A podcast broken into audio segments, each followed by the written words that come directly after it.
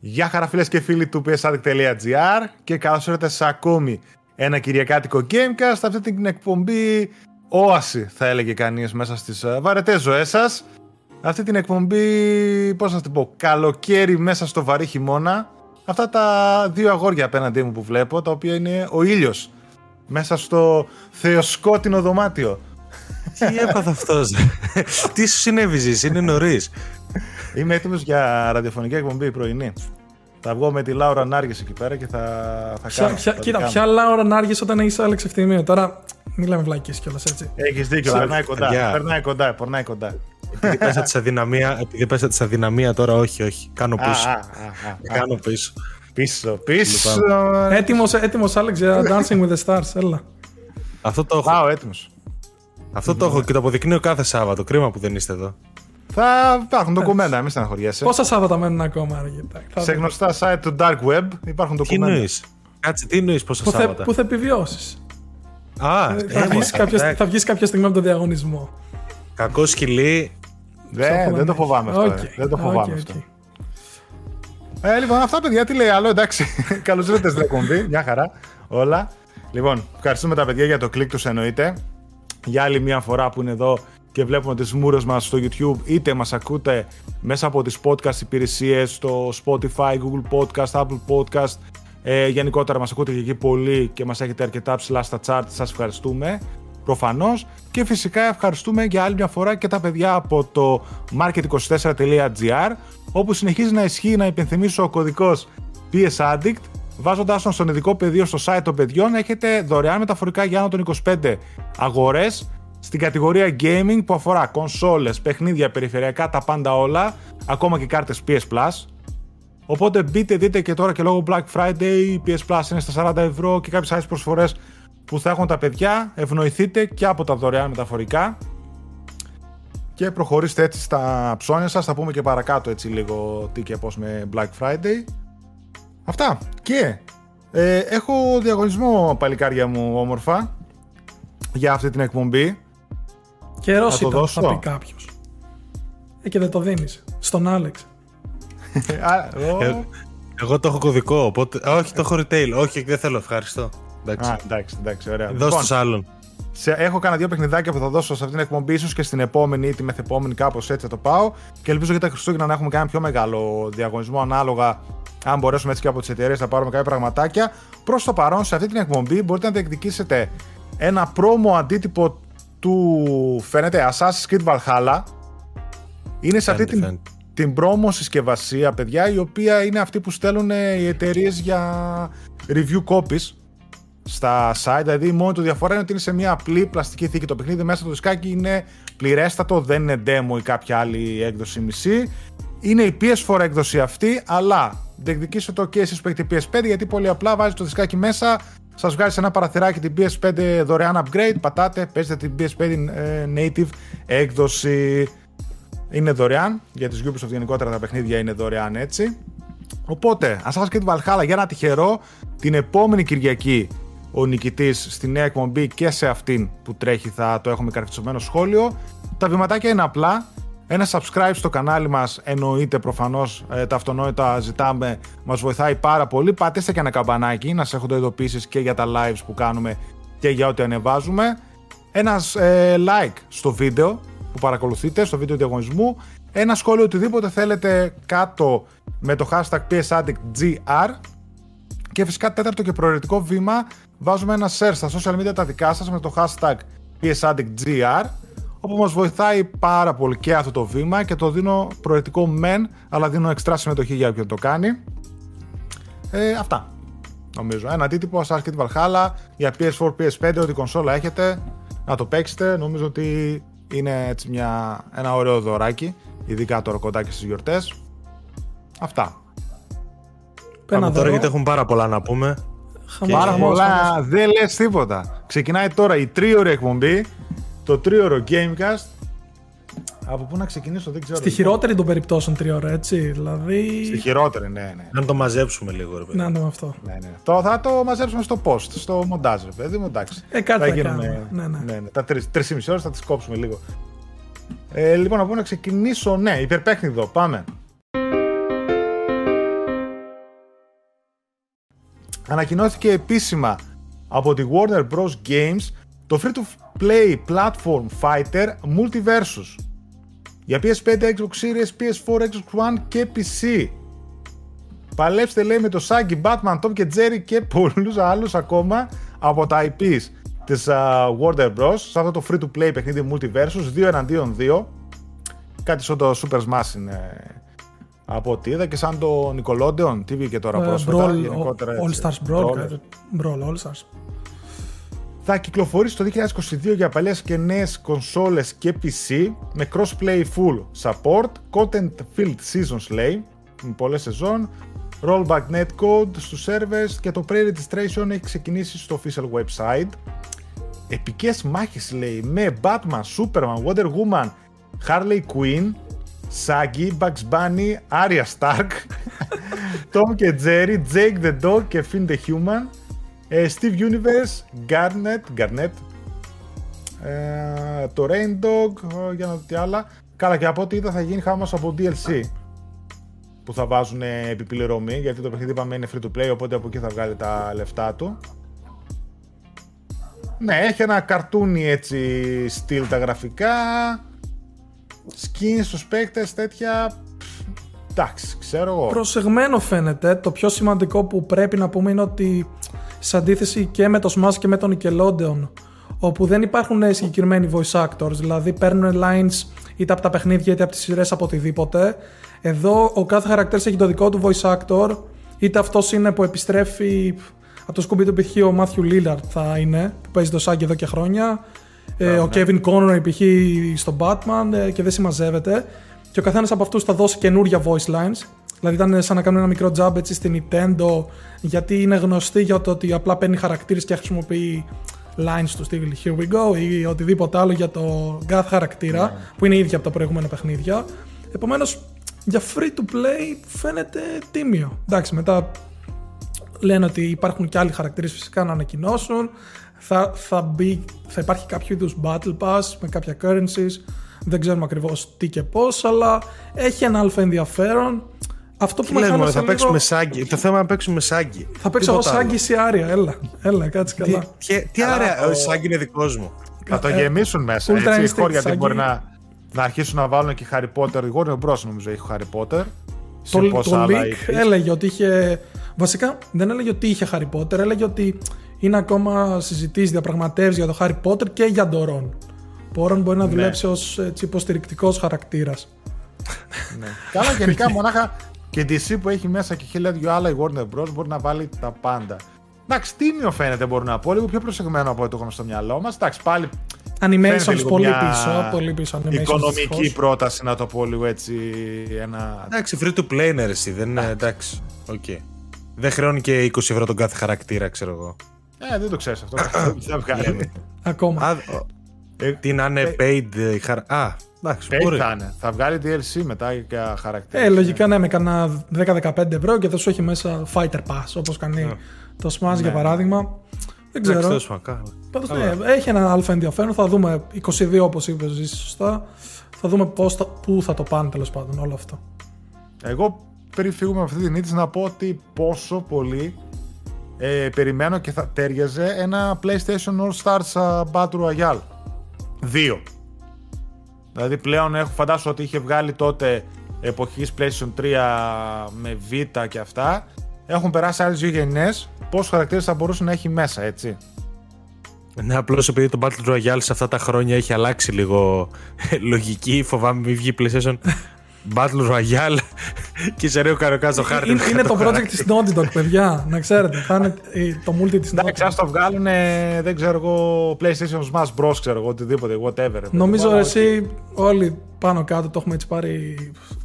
Το έχουμε καταλάβει ότι δεν. Το PlayStation πλέον έχει σοβαρέψει πολύ για κάτι τέτοιο. Δεν ξέρω. Δεν ξέρω, εγώ θα το ήθελα. Και ποιος Νομίζω θα το μπορούσε να φτιάξεις. δώσει Δηλαδή άνετα. δεν έχουν κάποιο στούντιο που να πεις Ότι... Ε, το τρίτο ρε εσύ. Και το πρώτο το είχα φτιάξει ένα τρίτο στούντιο. Πραγματικά δεν θυμάμαι τώρα ποιο είναι. Αλλά το είχε φτιάξει ένα τρίτο στούντιο. Μπορούν να το δώσουν κάπου εργολαβία. Okay, Όπως νομίζω αλλά... ότι είναι και άλλα έτσι παράλληλα. Νομίζω ότι τώρα που είναι και στη μόδα θα κολούσε ρε παιδί μου και κολλάει πολύ με τη Sony γιατί και αυτή έχει πολλούς χαρακτήρες που είναι έτσι trademark ρε παιδί μου, IPs, δηλαδή κολλάνε σε κονσόλες, σε γενιές, ξέρεις, αυτός είναι Sony. Χωρίς ότι έχεις και πολλούς third party που επίσης θα μπορούσες πάλι μέσα να βάζεις. Δηλαδή βλέπεις cloud, ας πούμε, και αυτά που μπήκαν στο Smash θα χωρούσαν άνετα, ρε παιδί μου. Snake, όπως ήταν και στο πρώτο. Και κάποιοι άλλοι. Τέλος πάντων. πάω παρακάτω. Η Sony λέει έκανε τη δική της ε, πατέντα για αποσπόμενα PS5 faceplates. Ε, καιρός ήταν.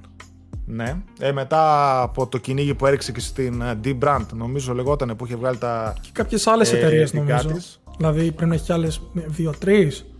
Που λέγανε, ναι. εμάς, εμάς δεν μας ενοχλεί η Sony, παιδιά. Ε, εμείς θα τα βγάλουμε εννοείται μετά από μία-δύο μέρες. Ε, sorry, ναι, το, ναι. το παίρνουμε πίσω, κλείσαμε παιδιά. Ναι, ναι, νομίζω και μετά και κάνανε κάτι, κάτι με αεραγωγούς, λίγο έτσι το σχέδιο αλλάξανε για να αποφύγουν ίσως κάτι νομικά. Ε, όπως και να έχει, η είδηση είναι ότι μια πατέντα έγινε public, έτσι, όπως βρέθηκε online και έχει να κάνει με αποσπόμενα και customizable faceplates για το PS5. Οπότε ναι, νομίζω ότι αργά ή γρήγορα θα έρθει επίσημα η ανακοίνωση για faceplates με χρώμα, με σχέδια ή οτιδήποτε θα μπορούσε να γίνει. Κάτι παρόμοιο είχε γίνει και με το PlayStation 4, αν θυμάστε καλά, που είχαν τα hard disk covers ναι. σε χρώματα και σχέδια, το OG το PlayStation 4. Οπότε περιμένω και εδώ να γίνει κάτι το ίδιο. Νομίζω ότι είναι χαμένη ευκαιρία από τη Sony που δεν έχει βγάλει ακόμα έτσι χρώματα για αυτά, αλλά ίσως και με την πανδημία και με τη γραμμή παραγωγής τα προβλήματα που υπάρχουν το καθυστέρησε. Αλλά ναι, νομίζω ότι θα κολούσε άνετα γιατί μπορεί να βγάλει και τέτοια χρώματα για να του κάνει ό,τι θέλει. Δηλαδή να βγάζει Spider-Man faceplates. Και όχι ναι, αντί να βγάζει συλλεκτικές. Μπράβο, ακριβώς. Ναι. ναι. Ναι, Και να γλιτώνεις κάποιο κόστος παραγωγής από εκεί. Που ίσως να χρειάζεται ναι, ναι. πιο συγκεκριμένη δουλειά σε custom κονσόλε. Μα σου μένουν κιόλας. Δηλαδή, έχω δει εγώ και συλλεκτικές κονσόλε που τις βγάζουν OK, αλλά κάποια στιγμή μένουν και στο ράφι, ας πούμε. Δεν γίνεται να πουλάνε κιόλας. Τάκ με τα faceplates, βγάζεις ό,τι θες, το κουμπώνεις και τελείωσε η υπόθεση. αυτό. Μια ωραία είδηση για ένα παιχνιδάκι. Αυτό το έχουν παίξει και οι τρεις, νομίζω. Ημερομηνία κυκλοφορίας για το εξαιρετικό A Short Hike στο PlayStation. Ε, εγώ όχι ακόμα. Ναι, ναι, ναι. Α, ναι, εμείς δεν το έχουμε παίξει. Ναι, στο Αλλά πολύ φθηνό. Και ο Κωνσταντίνος το έχει παίξει από την ομάδα. Δηλαδή αυτός ήταν έτσι ο πρώτος που. Αν δεν ήταν αυτός που είχε, εγώ δεν το ήξερα. Ο στρατιώτης εννοείς. Ο στρατιώτης. Ε, υπηρετεί πλέον. Ε, γι' αυτό ναι. κοιμάμαι ήσυχος εγώ πλέον. Ρε. Κοιμάμαι καταρχάς έτσι. Χωρίς βρέκι. Λέω εντάξει, αφού είναι Κώστας Φαντάρος, τέλος. Εγώ όταν μπήκε δεν έχω κοιμηθεί καθόλου. Άϊπνος μου τρεις μέρες. Κοντεύω να καταρρεύσω. Εσύ ξέρεις καλύτερα μάλλον γι' αυτό. Εγώ δεν ξέρω πώς θα τη βγάλω ένα χρόνο. Λοιπόν, το A Short Hike είναι ένα μικρό indie παιχνίδι που πρωτοκυκλοφόρησε στο Steam το καλοκαίρι του 2019. Αργότερα βγήκε και στο Nintendo Switch, όπου εκεί το έπαιξα εγώ. Έχει αποσπάσει πολύ καλές κριτικές. Και πλέον σειρά έχουν τα PlayStation και Xbox στις 16 Νοεμβρίου. Κυκλοφορεί όπως ανακοίνωσαν οι developers. Μάλιστα λέει τα PS4 Pro, Xbox One X, PS5 και Xbox Series θα τρέχουν το παιχνίδι σε ανάλυση 4K. Ε, θα κοστίζει μόλις 8 ευρώ. Και αλήθεια είναι ότι το παιχνίδι είναι σύντομο, δηλαδή μια μισή ώρα. κάπου εκεί. Σε μια μισή ώρα με δύο ώρες το τερματίζεις. Έτσι το παιχνίδι άνετα, οπότε εκεί κολλάει και η χαμηλή τιμή. Αλλά είναι πανέμορφο, έχει να κάνει με ένα μικρό πουλί. Το, γενικά είναι σαν ένα mini Animal Crossing σκέψου το, που είναι όλα ε, έτσι ζωάκια ανθρωπόμορφα. Όπου πας εκεί, νομίζω θες να πάρεις ένα τηλέφωνο, αν θυμάμαι καλά, και σου λένε ότι τη μόνη τηλεφωνική. Δεν έχει σήμα, ναι, πρέπει να πας στην κορυφή του βουνού. Ναι, πρέπει να πας στην κορυφή του βουνού για να βρεις σήμα. Και ε, είναι έτσι ένα mini Zelda, mini. Πώς να το πω, ρε παιδί μου, σε ένα πολύ έτσι όμορφο κόσμο. Βρίσκεις κάποια πραγματάκια, κάνεις κάποιο progress, συνομιλίε, κάποια mini games. Μ' άρεσε πολύ, ρε παιδί μου, έτσι όλη αυτή η μικρή περιπέτεια που έχει να κάνει με το να πας στην κορυφή του βουνού να βρεις σήμα. Αλλά από κάτω υπάρχει και ένα άλλο μήνυμα, ρε παιδί μου, και αυτά πολύ έτσι ζεστό, ρε παιδί μου. Παιχνιδάκι με πολύ καρδιά. Ναι, θα γνωρίσετε δηλαδή, χαρακτήρες ναι. και ουσιαστικά ο κόσμος του είναι πολύ ωραία δομημένος και π.χ. πρέπει στην αρχή να κάνεις ένα άλμα. Και δεν μπορείς, πρέπει να συλλέξεις κάποια φτερά που τα φτερά σου δίνουν ένα επιπλέον άλμα. Και μπορείς να συλλέξεις mm. μέχρι 15 φτερά, πόσο είναι. Ώστε να κάνεις τα άλματα και να πηγαίνεις όλο και πιο πάνω και πιο πάνω. Αλλά θα βρείτε, έχει ας πούμε και διάφορα collectibles, μυστικά σε σημεία που δεν περιμένετε. Πολύ ανοιχτό παιχνίδι. Και παρόλα αυτά, ε, όπως είπαμε, σύντομο, στιβαρό και έχει να, να πει κάτι. Δεν είναι απλά ότι ξεκινάει, τελειώνει και that's it. Θα το χαρείτε ναι, ναι. έτσι για ένα απογευματάκι. Μια χαρά παιχνίδι. Για μένα μου άρεσε πολύ. Λέει μια πολύ έτσι ωραία γλυκιά ιστορία. Οπότε να το παίξεις, Άλεξ, εσύ εδώ που φορτώθηκες παιχνίδια. εδώ γιατί backlog δεν είχες και εσύ καημένος, τι να κάνεις. Κάτι έπρεπε να πάρω να έχω να παίξω το Φεβρουάριο του 23. Οπότε. Τι να κάνω, Black Friday, φίλε. Δεν, εντάξει, καμία σχέση. Ό,τι πήρα απλά έτυχε να το πάρω τώρα. Ούτε μία έκπτωση έτσι. Α, εντάξει, το FIFA. Okay. Όλα τα άλλα. Απλά έτυχε να τα πάρω τώρα. Ναι, είναι και τέτοιο. Ξέρεις τι, περίμενα, βασικά περίμενα να δω τι θα παίζει. Ε, αλλά δεν έπαιζε κάτι, οπότε είπα μήπως γλίτωνα κι άλλο ένα 5 ευρώ που λέει ο λόγος, ρε παιδί μου. Ναι. Κοίτα, ευκαιρία είναι τώρα που είπες να σχολιάσουμε λίγο την ε, Black Friday, γιατί σκέψου σήμερα Κυριακή μας βλέπουν τα παιδιά. Δεν νομίζω να έχει προκύψει κάτι μέσα στο Σαββατοκύριακο που να κάνει μπαμ. Τις είδαμε λίγο προσφορές στο store και στα καταστήματα.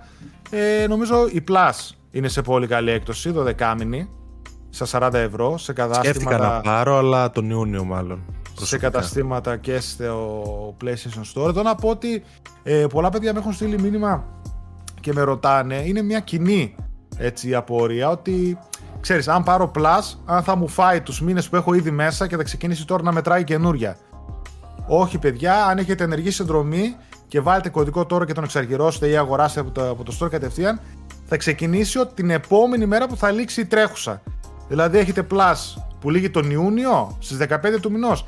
16 του μηνός θα λήξει η 12η συνδρομή που θα αγοράσετε σήμερα από το store. Θα ξεκινήσει, συγγνώμη. Έτσι. Και θα λήξει του χρόνου του, τον Ιούνιο. Εμένα το μεταξύ λύγει ή σήμερα ή αύριο. Δεν θυμάμαι δηλαδή. Μόλις είχε βγει. Είσαι Βασικά, ε, χρόνια πολλά στο PS5 σήμερα, έτσι.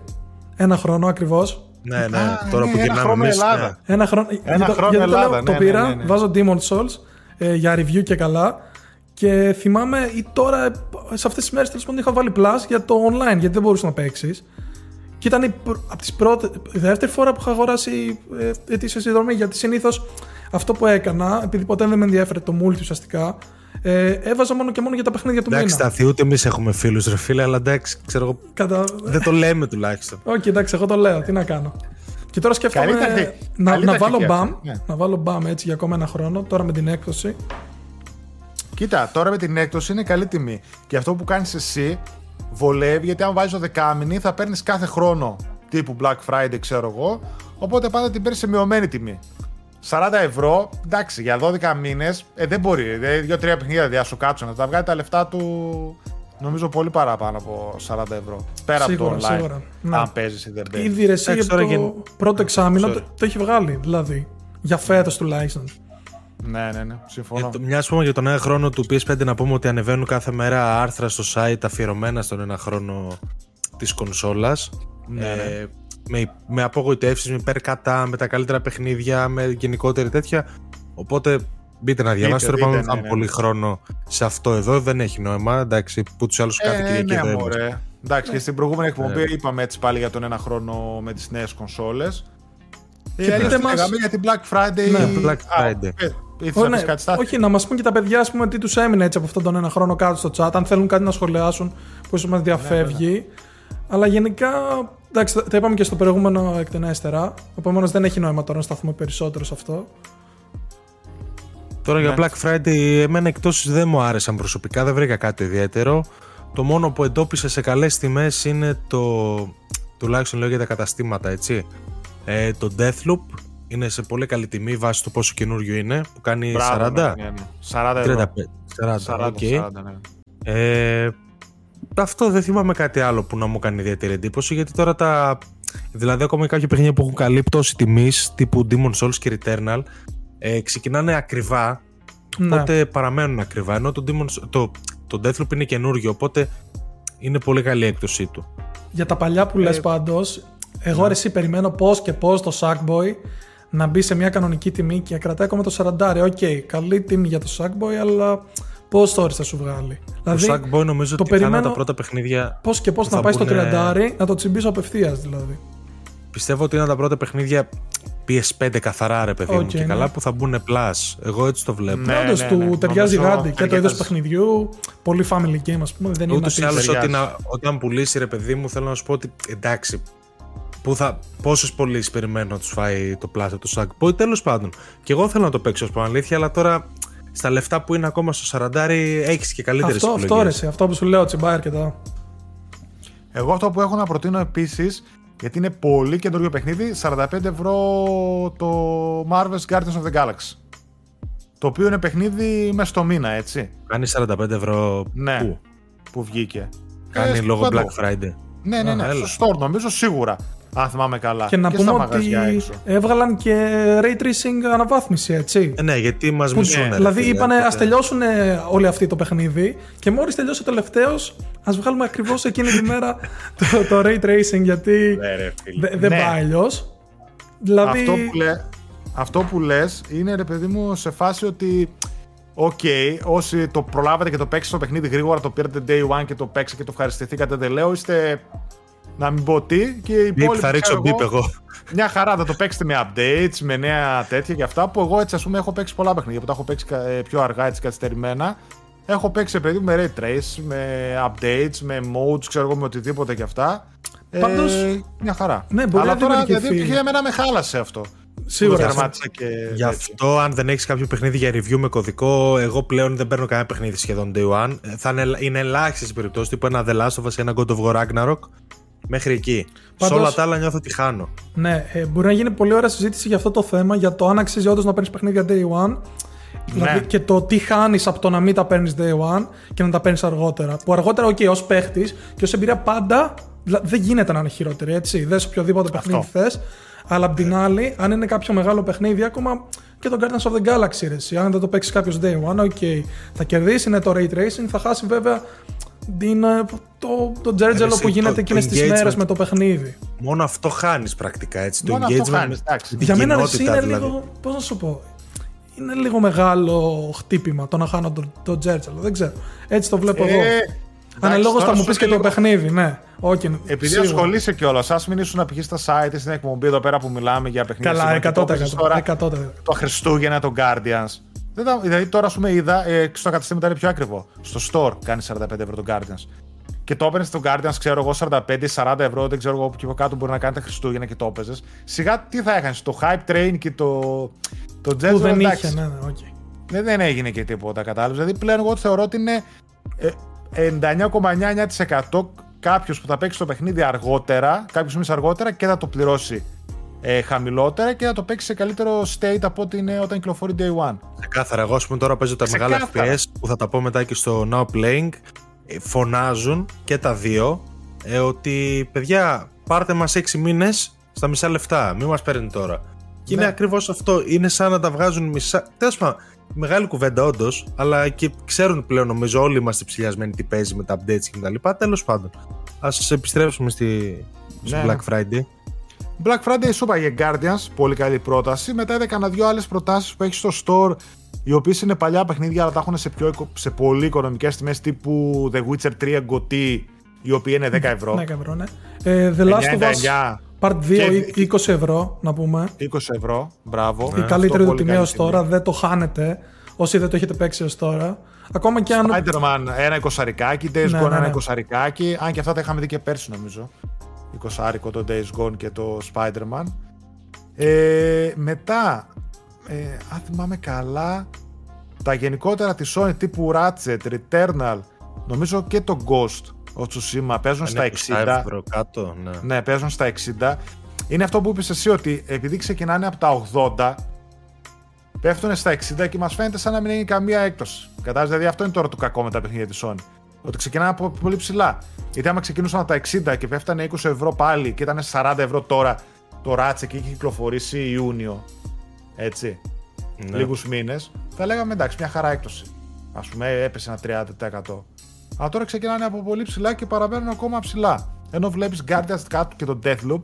Ε, εντάξει, ξεκίνησαν και από πιο χαμηλά και είναι τώρα ρε παιδί μου σε μια full καθώ πρέπει τιμή για παιχνίδια τελευταίου διμήνου.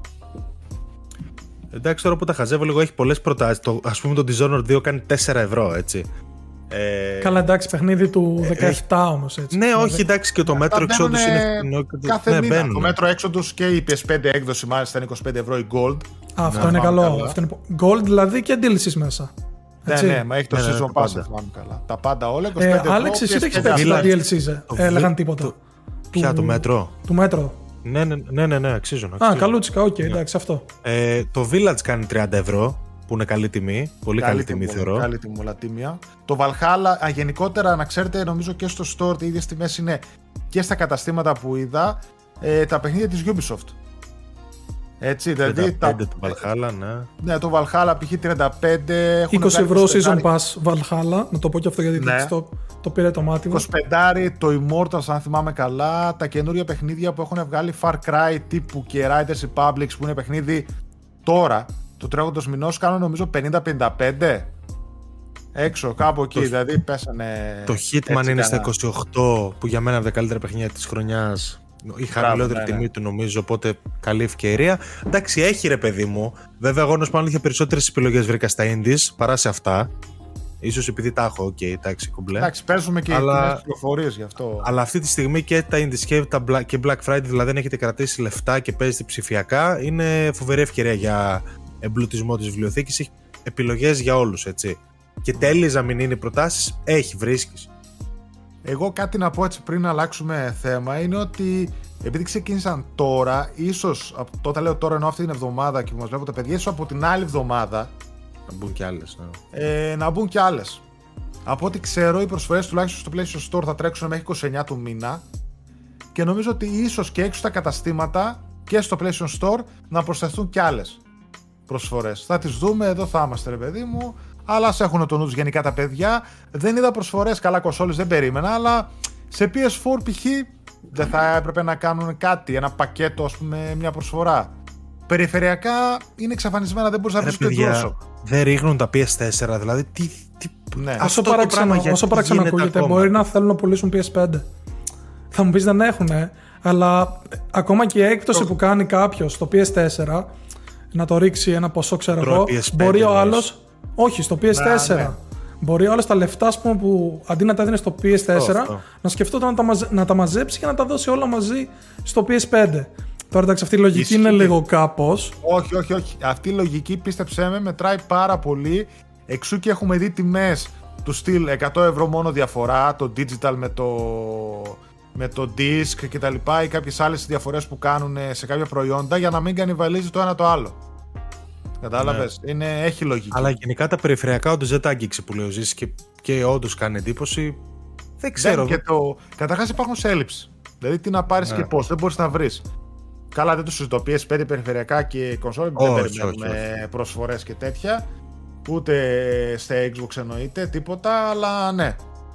Νομίζω ότι άντε να μπουν κάποια παιχνίδια την άλλη εβδομάδα και δεν θα περίμενα κάτι παραπάνω στα video games. Αυτό ίσως που είχε γίνει πρώτη χρονιά PS4 ήταν να κάνουμε bundles ε, για Black Friday. Με τιμές, δηλαδή ένα παιχνίδι που κόστιζε 70 να έσωζες 10, 10 ευρώ ή κάτι τέτοιο. Είχαν κάνει κάποια bundles πριν κάνα δύο χρόνια έτσι bundles με Spider-Man, είχαν κάνει κάποια bundles με δύο-τρία παιχνίδια άλλα. Καλά με God of War θυμάμαι είχαν... και console, αλλά ειδική ναι, ναι περίπτωση. Ναι, ναι. Δεν ξέρω. Αλλά αυτά από Black Friday, ε, λίγα πράγματα. Καλά τώρα Black Friday σε εμάς είναι στην ουσία περίοδος εκτόσεων. Αν μπείτε σε Amazon και τέτοια παιδιά ευρωπαϊκών ναι. χωρών, εκεί Όχι. έχει ζουμί. Τι να, πού να, να μπεις τώρα σε άλλες τέτοιο εκεί είχα δει το Mass Effect το είχαν 25 δολάρια. Και σε εμάς τώρα δεν ξέρω το χαμηλότερο που το έχω δει νομίζω είναι κανένα πεντάρι ας πούμε. Εκεί έχει ζουμί πραγματικό, δηλαδή αν παραγγέλνετε από εξωτερικό, ε, όχι από Αγγλία με τελωνία και τέτοια, ενώ Γαλλίες, Γερμανίες, Ισπανίες, Ιταλίες, Εκεί είναι πολύ καλές ευκαιρίες. Ναι, ναι, για το Mass Effect που είπατε, τώρα μου σκάσε έτσι. Είδα κάπου μια δημοσίευση που λέει ότι θα μπει Game Pass. Δεν ξέρω τι, αν ισχύει. Περισσότερο το κόβω για να μπει πρώτα EA Play και μέσω του EA Play να μπει Game Pass. Μάλλον έτσι θα γίνει, αλλά πολύ σύντομα ίσως. Ε, άμα είναι έτσι, θα βάλω EA Play. Ε, έχει αρχίσει και χτίζει καλή βιβλιοθήκη. Ε. Σε σχέση ειδικά με ένα χρόνο πριν ας πούμε που... Εντάξει δεν έχει κάτι ακόμα. Εγώ επειδή έχω τώρα είχα βάλει για το trial του FIFA και εννοείται ότι ανανέωσε μόνο του Αν και εγώ ορκίζομαι ότι το έχω απενεργοποιήσει, δεν ξέρω πώς Καλά, καλά, αυτό ναι, το ναι, πράγμα. ναι, ναι. Οκ. Καλά, καλά, καλά, αυτό το ναι, ναι, πράγμα. ναι, ναι, ναι. Οκ. οκ. Τέλος πάντων, ε, δεν έχει πράγματα ακόμα. Δηλαδή, εγώ πάλι ενώ έβαλα ένα χρόνο μετά, τελευταία φορά είχα βάλει πέρυσι. Ναι, ναι. Ε, πάλι δεν βρίσκω κάτι να παίξω. Εντάξει, έχει κάποιο παιχνιδάκι καινούργια Έχει τύπου. γύρισει η Takes Two, Η Takes ε, Jedi Fallen Order, Squadrons. Ναι, ναι, αλλά εντάξει και πάλι δεν είναι ότι πετάς σκούφια σου. Τέλος πάντων, εντάξει. Ναι. Εγώ αυτό που έλεγα ε, ήταν ότι είχα δει μια φωτογραφία τώρα που έστειλε στο chat. Για λέω Black Friday που λέγαμε σε ξένα καταστήματα. Που έχει το Neo Collection, ας πούμε, clearance από τα Walmart 7 δολάρια. Αυτό οποίο τώρα είναι είναι φάση- ισχύει, ρε παιδιά. Το οποίο είναι φάση 5 ευρώ, ξέρω εγώ. Και Αυτό όμως είναι κάνουν. ισχύει, ρε. Ξέρεις τι, έχω ε. δει κανάλια σε εξωτερικό που πραγματικά άνθρωποι ζουν από αυτό. Τους στυλ πηγαίνουν σε ένα Walmart, τα Neo Collection τώρα 7 δολάρια, τα παίρνουν όλα, ξέρω εγώ, και τα πουλάνε μετά eBay 15 δολάρια. Ξέρω, Μπράβο, ναι. 20. Α πούμε, τα κάνουν flip από το ένα στο άλλο και βγάζουν τη διαφορά. Και όντως, παιδί μου, ζουν από αυτό. Εδώ και κάνει βγάζουν 50 πολύ ευρώ, πράγμα. έτσι. Το παίρνεις, ξέρω εγώ, και έρχεσαι σε μια Ελλάδα που λέει ο λόγο και το πουλάς 30 ευρώ. Έτσι. Και κάνει 30. 50 έξω. Πάλι τα αγοράζει ο άλλος. Που λέει ο λόγο και βγάζει τη διαφορά. Τέλος πάντων. Ναι, Αυτά οκ, που εντάξει, το Black Friday, ξέρουμε, ας πούμε, παιδιά. είναι Δεν θα, μεγάλο. αλλα- δεν θα αλλάξει ποτέ. Και ειδικά φέτος με, το έλλει- με την έλλειψη που υπάρχει, εγώ το μόνο που θα πρότεινα είναι να κοιτάξετε για καμιά τηλεόραση. Που και σε αυτές βέβαια δεν είναι ακριβώς όλες οι προσφορές αληθινές, αλλά εκεί μπορεί να βρείτε κάτι αρκετά ενδιαφέρον. Να, π.χ. ο Ζήση εδώ πέρα το έκανε το upgrade του. Ήρθε στο μαγικό ναι, μας ακόμα, κόσμο. ακόμα, ακόμα δεν έχω έρθει. 100% αλλά θα έρθω. Στον μαγικό σου κόσμο. Εμένα μην με Από βάζεις. εβδομάδα νομίζω η OLED Με θα βάζεις μέσα. χτυπηθεί, θα χτυπηθεί Sony A8 80J, ναι, Α80.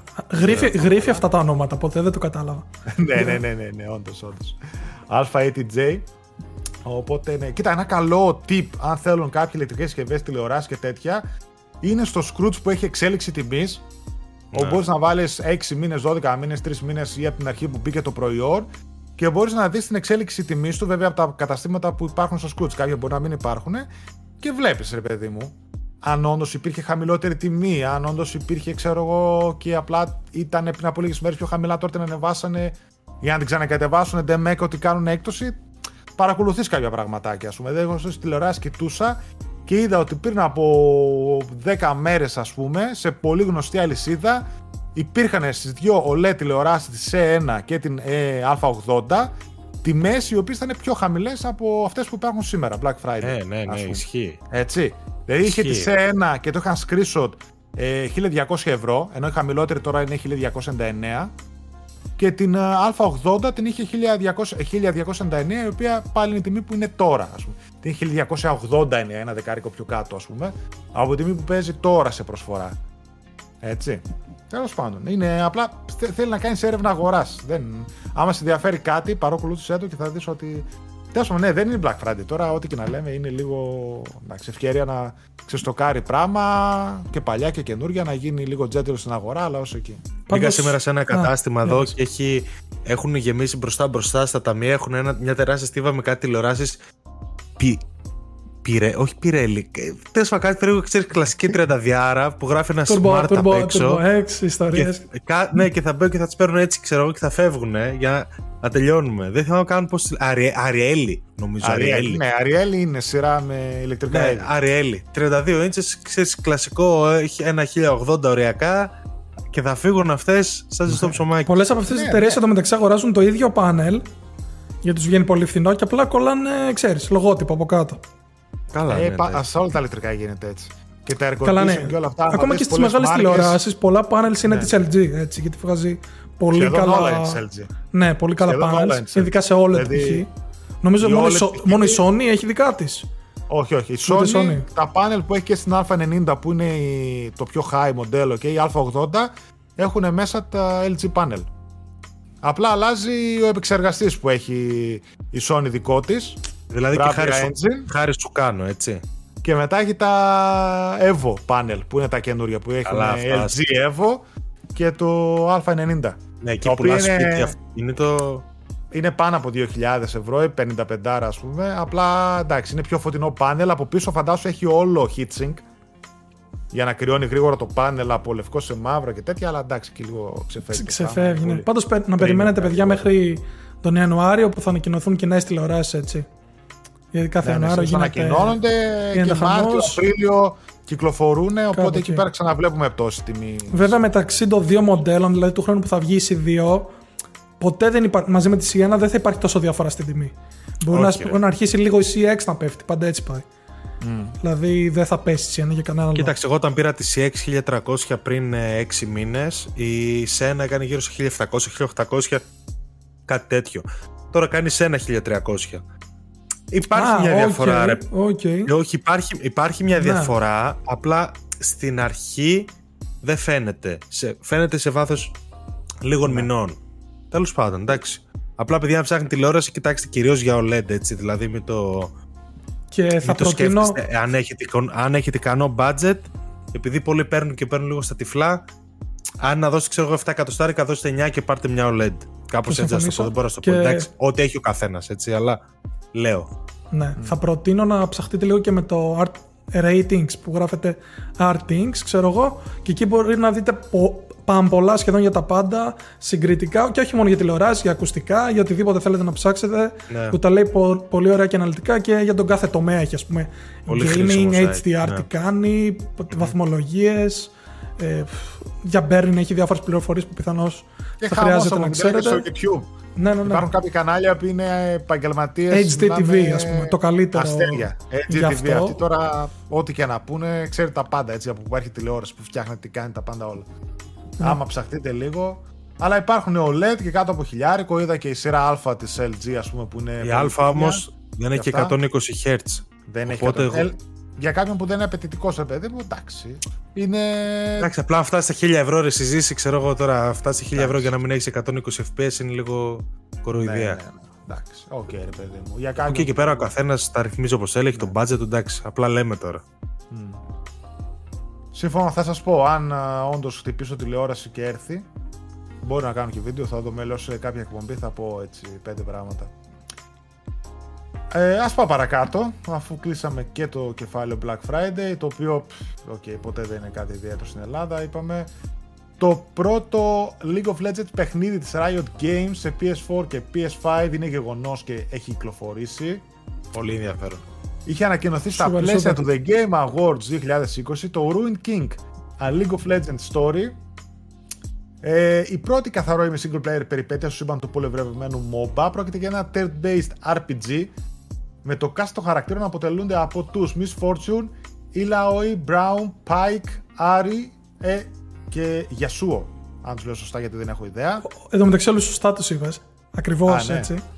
Ε, εντάξει, εκτός ο, Braum λέγεται Braum, αλλά whatever. Α, OK, okay, άντε καλά, εντάξει. Έλα, σου το δίνω. Διαδραματίζονται τα γεγονότα του παιχνιδιού περιορίζονται στην αρχή στο λιμάνι του Bilgewater και στα μυστήρια Shadow Isles, όπου και θα ταξιδέψουν οι ήρωές μας. Είναι τώρα διαθέσιμο σε PS4, Xbox One, Nintendo Switch και PC, Steam, Epic, GOG στην budget τιμή των 30 ευρώ. Λοιπόν, και πούμε... έχω να πω ότι ο κόσμος το διάβασε πάρα πολύ αυτό το νέο γιατί ενδιαφέρεται προφανώς για το παιχνίδι. Και τους ευχαριστούμε. Ναι, είναι, ε, ουσιαστικά η τι έκανε πέρυσι και πιο μπροστά βασικά. Είχε ανοίξει έτσι ένα κομμάτι της που το ονόμασε Riot Forge και είναι μερικοί developers και executives που ασχολούνται αποκλειστικά με projects που αφορούν άλλες πλατφόρμες, κινητά, κονσόλες, οτιδήποτε. Και πέρυσι το χειμώνα είχε ανακοινώσει τρία projects, το Convergence που πρωταγωνιστεί ο Echo, ένας άλλος champion, που και αυτό λογικά θα έρθει σε κονσόλες, δεν έχουμε μάθει τίποτα γι' αυτό. Ε, το Ruin King, αυτό εδώ πέρα, το turn-based RPG. Και Hextech Mayhem που βγήκε τώρα και είναι rhythm-based game για τα κινητά και για το Switch αυτό, κινητό και Switch μόνο. Αυτό βγήκε, βγήκε τώρα και το Ruined King, το οποίο φαίνεται να είναι ποιοτικό γιατί είναι από τους δημιουργούς του Battle Wars, όχι, Night, ναι, Battle Wars, όχι Battle Chasers Night War. Ε, ένα ah, ναι, επίσης πολύ καλό ε, έτσι 10-based RPG το οποίο ήταν από Kickstarter και βγήκε τίμιο και φαίνεται γενικά από σχόλια που διαβάζω έτσι από διάφορους ότι είναι καλή παραγωγή. Βέβαια, ε, να πούμε ότι θα έρθει update PS5, Xbox Series X στο μέλλον και για τώρα η έκδοση του PS4 τρέχει ε, 1080p 60 όταν είστε σε exploration γιατί έχει εξερεύνηση να βρείτε διάφορα αντικείμενα, να, ε, να λύσετε γρίφους κτλ. Αλλά όταν είναι στη μάχη ε, είναι 30 fps δυστυχώς οπότε it's a no from me τουλάχιστον για τώρα. Και για μένα είναι... Είδες. Ανεπίτρεπτο. Ε, θα βάλουμε κανένα στοίχημα και, και όταν χάσετε το στοίχημα θα πρέπει να το παίξετε on stream. on stream για 6 ώρες. Όταν ε, έχουμε εκπομπή και ο Στάθης είναι λες και μας φέρνει στους δυο μας ε, πληροφορίες από άλλο κόσμο ρε παιδί μου. Λέει τα δικά του και φεύγει. Okay, Κοίτα, εγώ επαναλαμβάνω πάντως ότι αυτά που λέω ο Στάθης είναι καλό γιατί εμείς μπορεί ας πούμε, να είμαστε άσχετοι και ούτε να το παίξουμε αλλά αυτό το νέο το διάβασαν χιλιάδες κόσμος. Έκανε ε, προφανώς. Στο, στο site έτσι. Που πάνε να πει ότι υπάρχει ενδιαφέρον για το League of Legends, για τη Riot, για τα παιχνίδια που βγάζει, για το, για το franchise, ξέρω εγώ.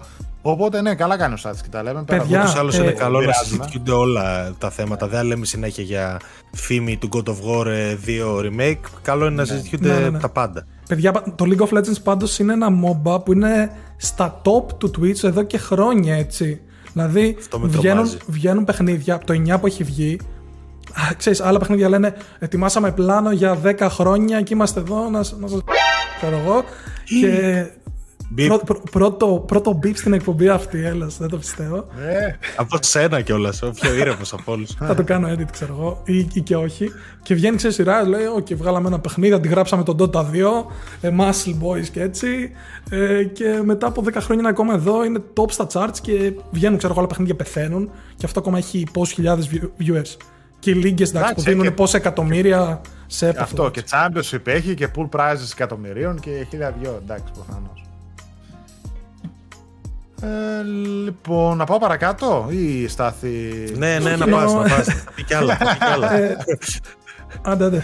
Δυνατό, ok. Λοιπόν, είχαμε δηλώσεις από συνεντεύξεις που έδωσε ο Phil Spencer. Θα πούμε και σχόλια παρακάτω για το Xbox που είχε έτσι για παρουσίαση πριν από λίγες μέρες σε μια συνέντευξη που έδειξε ο Phil Spencer για το μεταξύ άλλων στο, GQ, στο CQ Magazine ερωτήθηκε και για το Elder Scrolls 6 και ότι το βλέπει η αποκλειστικότητά του να είναι όπως και στο Starfield ότι εφόσον το Starfield είναι αποκλειστικό είναι ασφαλές να υποθέσουμε ότι το ίδιο θέλει να κάνει και με το επερχόμενο Elder Scrolls και σύμφωνα με τα λεγόμενά του έχει, δεν έχει σκοπό λέει να τιμωρήσει τις υπόλοιπες πλατφόρμες αλλά να δυναμώσει την αξία του Xbox ε, Προφανώς.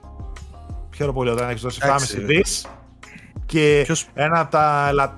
ελαττώματα ή τέλος πάντων ένα από τα, ε, σχόλια που κάναν όλοι είναι ότι το Xbox δεν έχει αποκλειστικά σε αντίθεση με τη Sony και την Nintendo. Ε, χαίρομαι πολύ. Έχω δώσει 7,5 δις. Προφανώς και θα τα έχω τα αποκλειστικά πλέον. Κοίτα, δεν θα τα έχει γιατί θα βγαίνουν και PC shots fired, αλλά. Ε, ναι, γιατί, γιατί οι άλλοι τι κάνουν; Μόνος Καλά, Nintendo τα έχει Ναι, πλέον και η Sony, ρε φίλε, όλοι όντως. Δεν, δεν θα υπάρχουν. Το ίδιο είναι, δεν υπάρχει. OK, okay, είναι day Καθαρά αποκλειστικά. Αλλά ναι. Στήλη ε, τέτοιας. Αλλά δεν. Όπως είδαμε την ευνοεί κιόλας το day one. Εγώ θεωρώ όταν ξεκινήσει το μπαμ, δηλαδή από τέλη 22 και μετά για το Xbox, που θα αρχίσει να δίνει κυκλοφορίες, τότε θα καταλάβουμε πόσο μας πονάει όλους εμάς. Αλλά πάντως ναι, εντάξει, το έχουμε ξαναπεί ότι είναι κρίμα για μας κυρίω να, να, να, χάνουμε παιχνίδια που ήταν multiplatform, όπως είναι τα παιχνίδια της Eden, ναι, Elder Scrolls ή οτιδήποτε άλλο. Bethesda Games. Ε, εντάξει, θα, θα, θα, το παίξουμε στο Game Pass. Εσύ ναι, PC, εγώ θα Game Pass. Όμως εγώ ακόμα πονάω, ρε φίλε, γιατί τόσο μεγάλες παραγωγές μπορούν όντως να ζήσουν από το Game Pass. Δηλαδή, το επόμενο Elder Scrolls θα είναι παραγωγή εκατομμυρίων. Μπορεί τώρα ένα τέτοιο project να επιβιώσει από το πίσω.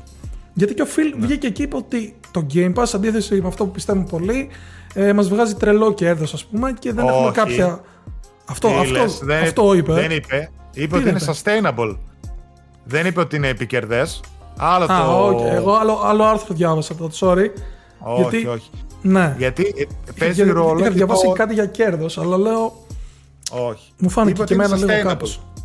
Ότι είναι sustainable. Έτσι, βέβαια, το sustainable έχει, έχει να κάνει με το τι. Π.χ. είναι sustainable για μια Microsoft, η οποία είναι 3 τρισεκατομμυρίων εταιρεία θα ήταν το ίδιο, ας πούμε, sustainable, δηλαδή θα μπορούσε το ίδιο να κρατηθεί. Μια Nintendo που μια... έχει μόνο αυτό το κομμάτι του gaming π.χ. Nintendo ή από μια Sony ή από μια τρίτη άλλη εταιρεία. Είναι αλλιώς πώς να πεις ότι ναι, μπορώ να το διατηρήσω στη ζωή το Game Pass, αλλά είμαι μια Microsoft. Που πάει να πει ότι ακόμα και μείον μέσα να μπαίνω, οκ, εγώ τη βγάζω μια χαρά καθαρή. Ναι, αυτό είναι το θέμα. Να μην τη φεύγουν εκατομμύρια και να μας φαίνεται εμάς ότι βγαίνει κερδισμένοι, κατάλαβες. Γιατί μπορεί όντως behind the scenes να φεύγουν 100 εκατομμύρια και από τι θα τα βγάλει, από τους 50 εκατομμύρια χρήστες του Game Pass, που οι μισοί από αυτούς θα έχουν δώσει ένα ευρώ. Εντάξει, δεν θα έχουν δώσει μισή ένα ευρώ. Και δεν είναι 50 κιόλας. Μελλοντικά εννοώ όταν θα βγει το Elder Scrolls. Εντάξει, παιδιά ξέρουν τι κάνουν. Η Microsoft έκανε φοβερή χρονιά και θα ναι. συνεχίσει και το 22 θα είναι ακόμα καλύτερη. Και όπως και να έχει, είναι υγιές αυτό που συμβαίνει τώρα και είναι πρώτη φορά που ζηλεύω που δεν έχω άλλη κονσόλα. Θα μιλήσουμε και, και μετά, δηλαδή πάρω. φαίνεται και να κλείνει δυνατά και το έτος γιατί έχει και το Halo που βγήκαν έτσι σήμερα Παρασκευή γράφουμε εκπομπή, βγήκαν τα previews. Θα πούμε έτσι κάνα δύο λογάκια και γι' αυτό. Αλλά σε πιστέψαμε μετά νομίζω, καλύτερα στην αντίπερα όχθη. Ναι, ρε παιδί μου, okay, απλά να πούμε για το Sky, για το Elder Scrolls, sorry, το 6 ότι προφανώς και είναι αποκλειστικό. Προφανώς και δεν θα το δούμε σε PlayStation. Και λογικότατο είναι, είναι το κορυφαίο τέτοιο της Bethesda και την πήραν γι' αυτό. Έτσι. Δεν περιμένω να κάνω αποκλειστικό το Evil Within για να φέρουν συνδρομητές. Πολύ σωστά.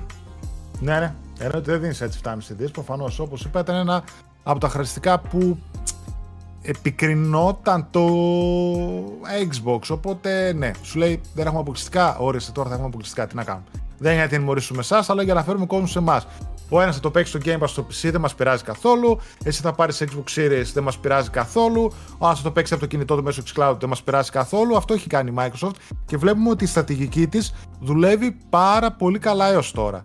Και φάνηκε πάρα πολύ καλά με το παράδειγμα του Forza, όπου έχει φτάσει στα 10 εκατομμύρια παίχτε. Και βλέπουμε ότι μπαίνουν και το παίζουν από παντού και γι' αυτό έχει φτάσει στα 10 εκατομμύρια παίχτε. Αν ήταν ένα αποκλειστικό του Xbox Series, αυτή τη στιγμή το Forza θα το παίζανε ένα εκατομμύριο κόσμος με τις πωλήσεις που έχει κάνει Max.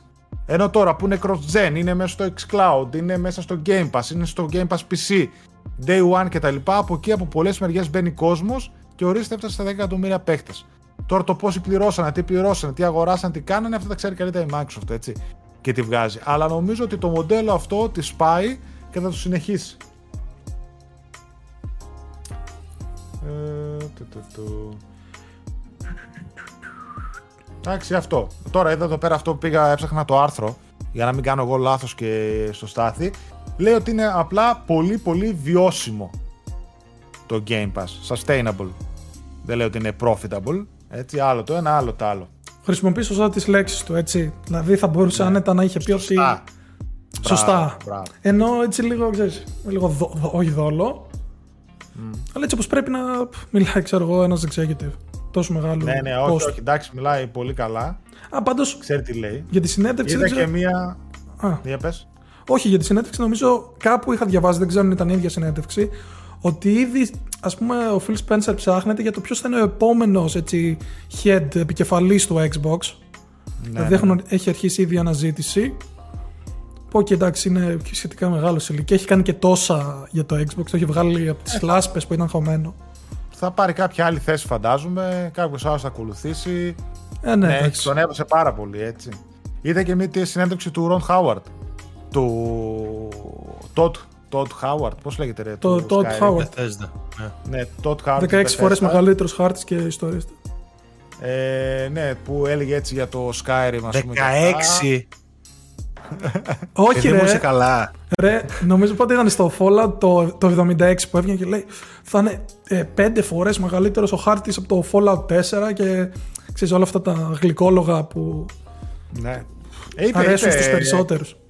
Είχε δώσει μια συνέντευξη στο IGN την είδα και τα έλεγε ωραία ρε παιδί μου. Έλεγε έτσι για το Elder Scrolls 6 είπε κάποια πράγματα ότι ναι, OK, okay, προφανώς είναι μεγάλο, θα αργήσει να έρθει, το Skyrim έλεγε ότι ξέρω τον έλεγε εντάξει έχει βγει παντού για την Anniversary Edition και τα λοιπά. Έχει πουλήσει πάνω από 30 εκατομμύρια έτσι. Πολύ πάνω λέει από 30 εκατομμύρια τεμάχια. Γιατί το είπε ο δημοσιογράφος έχει πουλήσει λέει πόσο λέει γύρω στα 30 εκατομμύρια και λέει αυτός πολύ πολύ πάνω από 30 και εκατομμύρια. Το Skyrim Special Edition που βγήκε τώρα πριν, 10, πριν ούτε μια εβδομάδα πόσο έχει. Κάνει 13 ευρώ αυτή τη στιγμή νομίζω. Και είναι και free upgrade για όσους έχουν ήδη το προηγούμενο.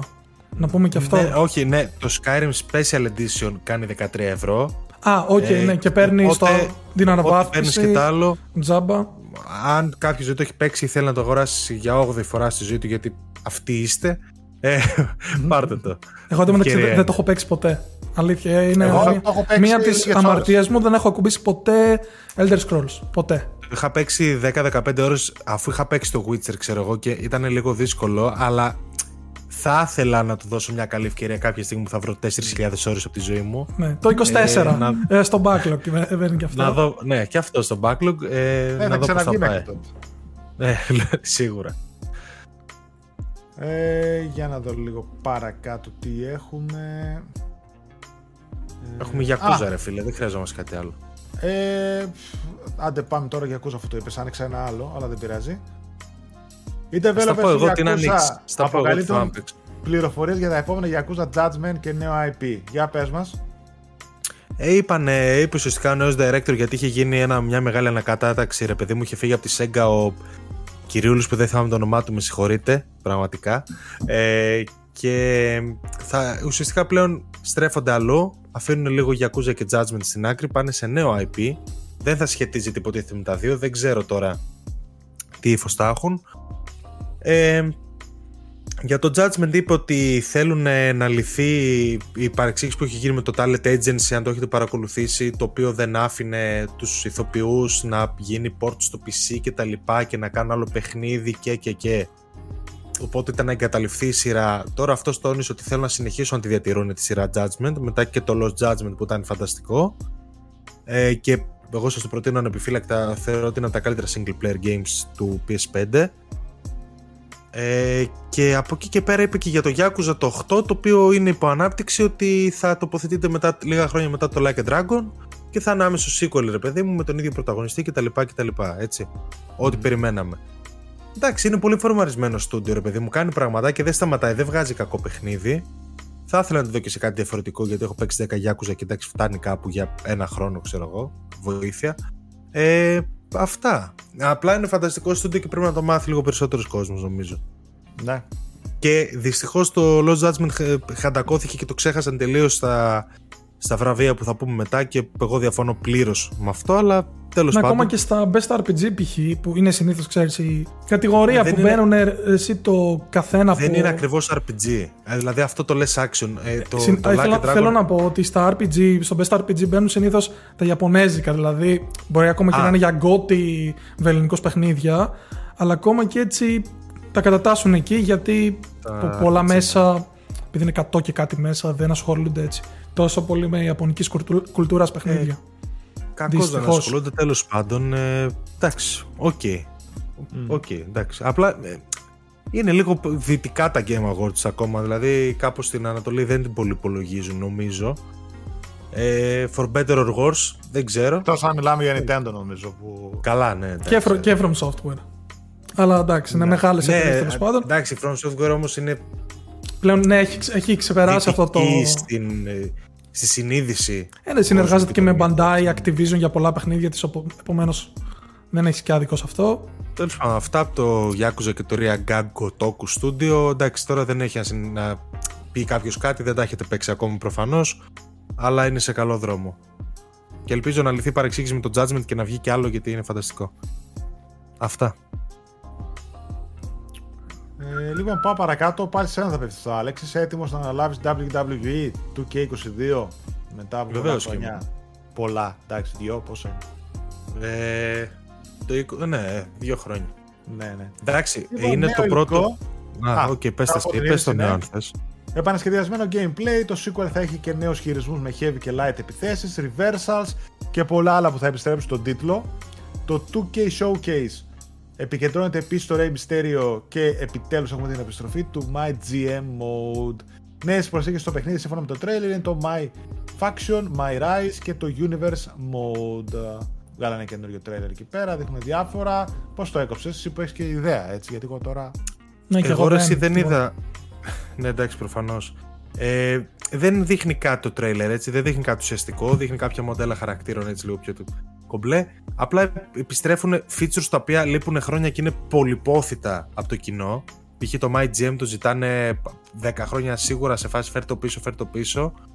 Ε, το νέο gameplay είναι απαραίτητο και δηλαδή μετά από δύο χρόνια που έχει κάνει η σειρά που έχει μπει στον πάγο φαίνεται να έχει σημαντικές βελτιώσεις περιεχομένου τουλάχιστον. Όλα τα αγαπημένα modes του καθενός είναι μέσα. Ε, τώρα τι, πώς θα βγει ρε παιδί μου και αν θα το λούσει πάλι τελείως η εταιρεία δεν ξέρω. Αλλά εγώ θα ήθελα, δηλαδή το, το περιμένω λίγο. Θα ήθελα να το δω και να το παίξω και με καινούργια μηχανή γραφικών και με PS5 και και και. Έχει fans, νομίζω αρκετούς.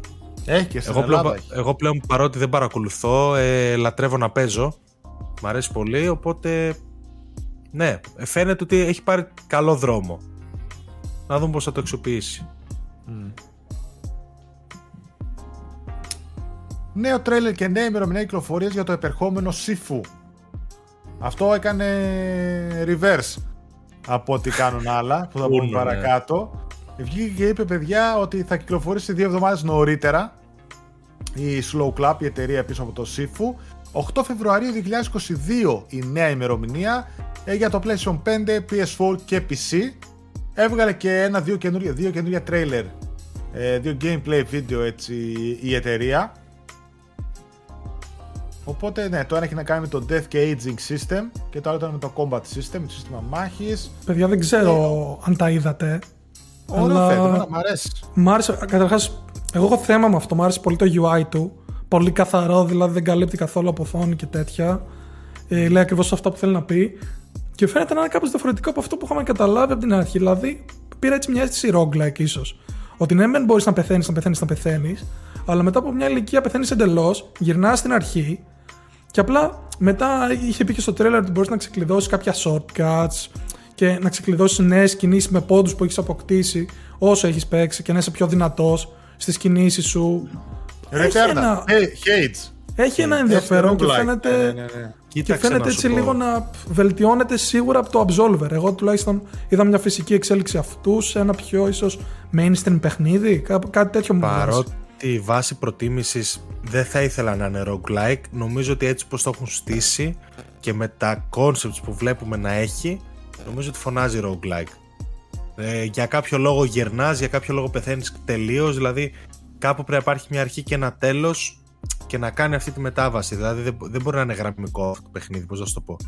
Ε, να δούμε, ρε φίλε, φαίνεται πολύ ενδιαφέρον. Εμένα και το gameplay του μου αρέσει και το concept του. Εγώ σου λέω. σε δύσκολο μήνα, ναι, είπαμε. Ναι, σίγουρα. Και από τα trailers που είχαμε δει πιο πριν, εμένα δεν με έψινε τόσο. Γιατί, OK, έβλεπα εντυπωσικά animations και κυρίως πώς αντιδρούσε ο εχθρός αυτά.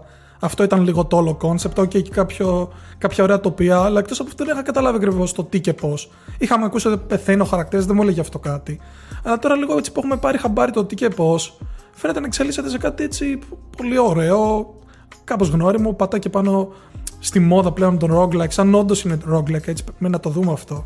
Γιατί η κασέ ήταν, OK, πεθαίνεις. Μετά δεν ξέρω ακριβώς αν, αν, σε βάζει από την αρχή του παιχνιδιού. Θα το δούμε, δεν ξέρω. Αλλά ναι, αυτό. αυτό.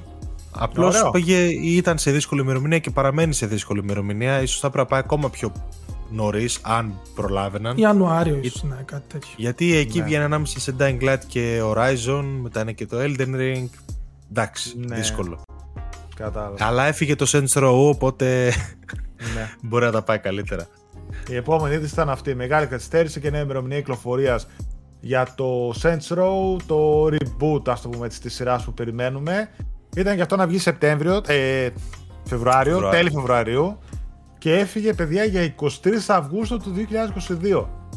Για Πάει. πολλούς μήνες μετά η Volition λέει θέλει έτσι να το... Έχει, χρειάζεται περισσότερη φροντίδα λέει πρωτού κυκλοφορήσει το παιχνίδι. Ναι, ναι, αυτό είναι.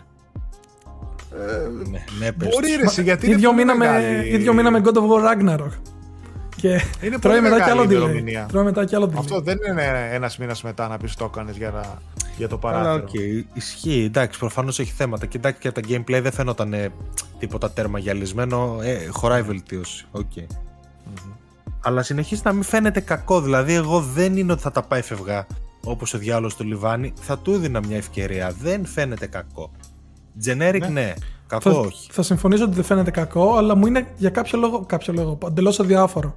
Βασικά δεν είναι το. Generic. Ξέρω εσύ ότι δεν θα μου δώσει τίποτα παίζοντάς. Πώς να σου πω. Ξέρω. Μπορεί να βγει παιχνιδάρα, έτσι. Αλλά με βάση τα όσα έχουμε δει, δεν. Τουλάχιστον έως τώρα. Εντάξει, παιδική χαρά. Μπράβο.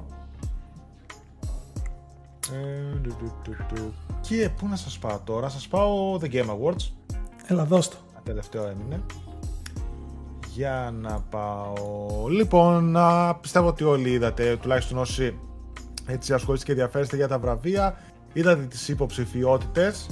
Ε, θέλει να κάνουμε ένα παιχνίδι του στυλ να λέω υποψηφιότητες και να λέμε ποιο νομίζουμε ότι θα κερδίσει, ποιο κατά τη γνώμη μας θα έπρεπε να κερδίσει. Ε, ας πούμε για τι μεγαλύτερε. ή ποιο θα κερδίσει, να ξέρουμε, να λέμε ένα από τα δύο. Εγώ, εγώ θέλω να πούμε ποιο θέλουμε να κερδίσει. Αυτό θα έχει περισσότερο ενδιαφέρον γιατί. Okay. Ε, ναι, μωρέ, εντάξει. Ναι. Είδα βέβαια Υπάρχει γενικότερα στο ίντερνετ, καλά Twitter και Facebook κτλ. μια γκρίνια για τα, για τα καλύτερα παιχνίδια. Οι υποψηφιότητες των οποίων είναι για τα Game of the Year το Deathloop, το It Takes Two, Metroid Dread, Psychonauts 2, Ratchet Clank Rift Apart και Resident Evil Village. Εγώ η προσωπική μου άποψη είναι ότι θα ήθελα και το Returnal μέσα στις υποψηφιότητες και η προσωπική άποψη των φίλων του Xbox είναι ότι θα θέλανε το Forza ε, Horizon 5 μέσα. Και βγήκανε και τη λένε και στο Gile και τα λοιπά. Τα παίρνετε, την κάνετε. Το μεξί, το Xbox μαζί με την Bethesda έχουν 20 υποψηφιότητες. Τις περισσότερες από όλους, ξέρω εγώ. Έτσι. Deathloop και Psychonauts 2, Xbox Game Studios 2. Ρε παιδιά, το Deathloop, το Deathloop πιάνεται στι υποψηφιότητες του Xbox και είναι PlayStation 5 exclusive, δηλαδή δεν γίνεται. και όπως γίνεται.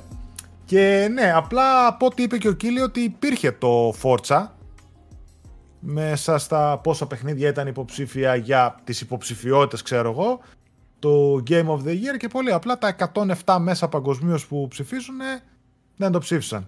Ποιο είναι το θέμα εδώ; παραπάνω. Το θέμα για... και μην πρόλαβαν να το παίξουν. Αυτό. Αυτό είναι ο λόγος για τον οποίο δεν ψηφίστηκε τόσο το Forza να ξέρετε. Δεν, ούτε ότι δεν ήταν καλό παιχνίδι γιατί είναι παιχνιδάρα και το ξέρουμε και το λένε όλοι. Είναι κυρίως για το είναι και με, μεγάλο. Δηλαδή για racing, OK, θα παίξεις το ένα mod, θα παίξεις το άλλο, θα σου πάρει κάποιος χρόνος. Δηλαδή βγαίνει και πάνω στο embargo, στο cut-off, την ημερομηνία cut-off για, το, για τα Game Awards. Δεν θα προλάβουν τώρα τα 107 μέσα να παίξουν το Forza. Είτε αυτό, είτε το racing παραμένει ένα νης είδος, δεν ξέρω. Αυτό και το Returnal πάντως, το Returnal, παραπάνω, παραπάνω, γιατί είναι ξέρεις, μια καθαρό single player εμπειρία από, από αυτή που θα δεις συχνά.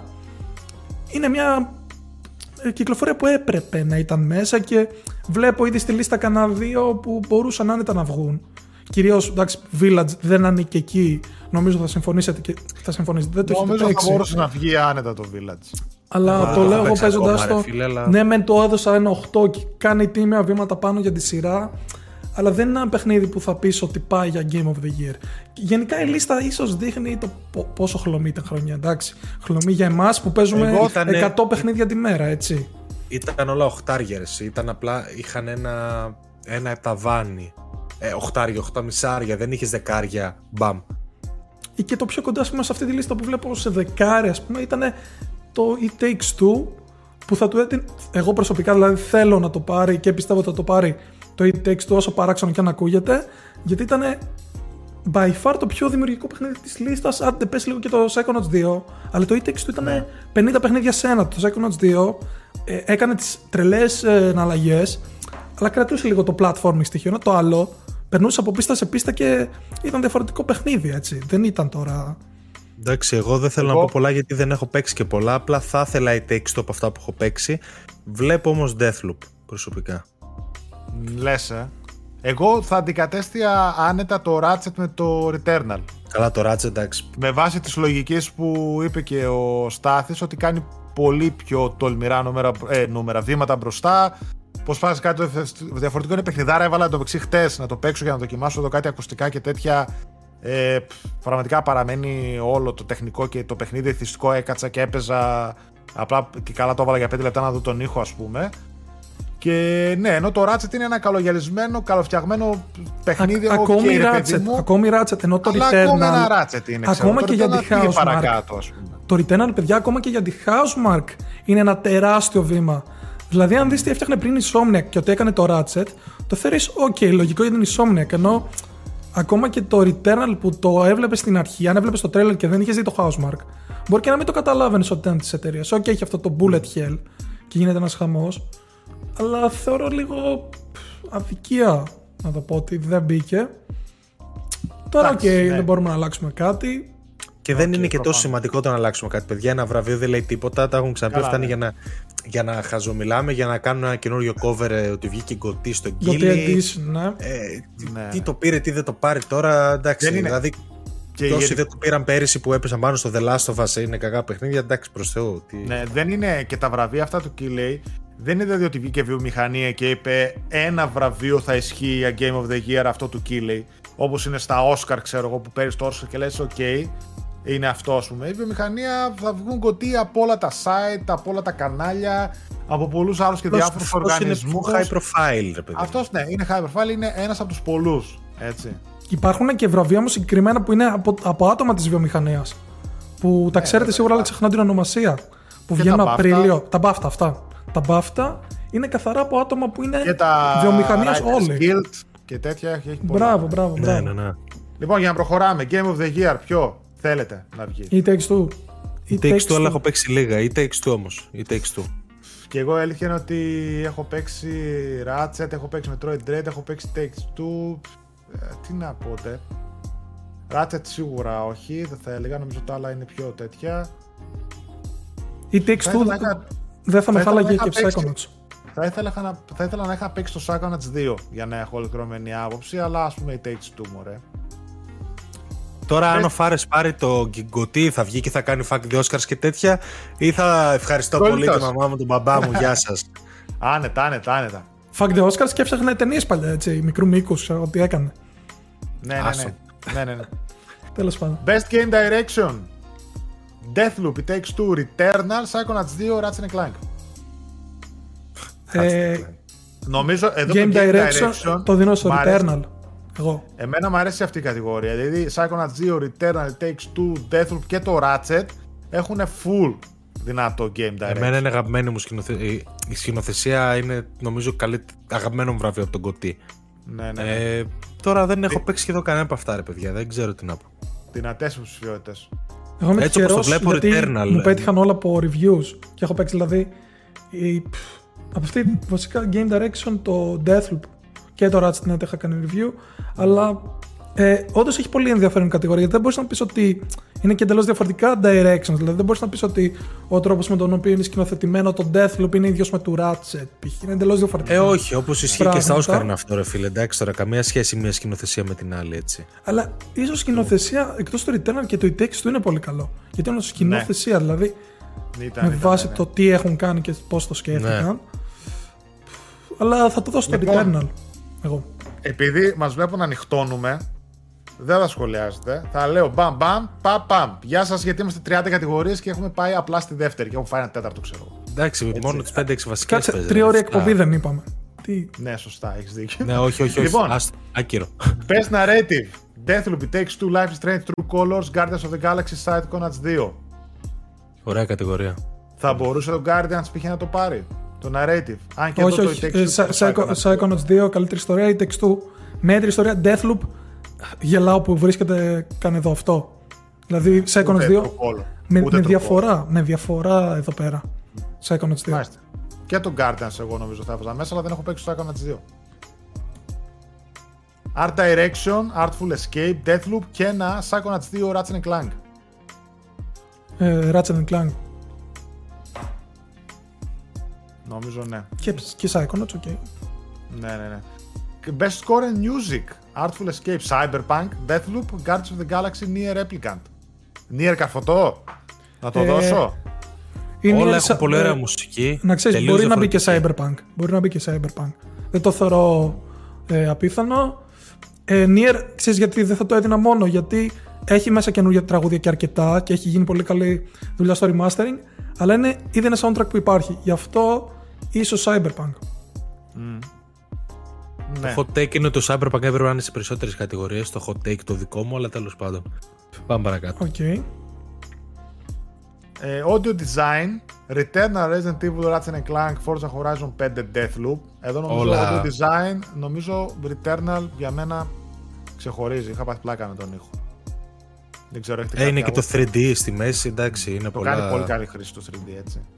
Deathloop έχει insane audio design, αλλά Returnal ναι, δηλαδή ήταν αυτό το, το παιχνίδι που θα διάλεγα και εγώ. Best Indie κατηγορία, προχωράω μερικές. 12 Minutes, Death's Door, Inscription, Kena και Loop Hero. Έχω παίξει Death's Door και μόνο. Τέλος. Ναι. Δεν έχω παίξει τίποτα. Έχω παίξει όλα εκτός από. που το κράζουν όλοι και λένε ναι. για την πίκη, ας πούμε, ξέρω εγώ. Το καλύτερο, ας πούμε, της λίστας πρέπει να είναι το. Το παίξα βασικά. Εσύ το μου παιχνίδι 8 ωράκι, 10 ωράκι, κάπου εκεί. Inscription. Ναι. Inscription. Με έχει ε, ψήσει την προηγούμενη φορά. Ναι. Παιχνιδάρα είναι. Πολύ έξυπνο. Uh, ας προσπεράσω μερικές. Best Action Game. Back for Blood, Chivalry 2, Deathloop, Far Cry 6, Returnal. Όχι Far Cry, όχι Far Cry 6, πάμε παρακάτω. Returnal. Και εγώ εδώ θα το δώσω Returnal στο Action γιατί ήταν παρά λίγο να λιώσω το χειριστήριο από το σφίξιμο. Action Adventure.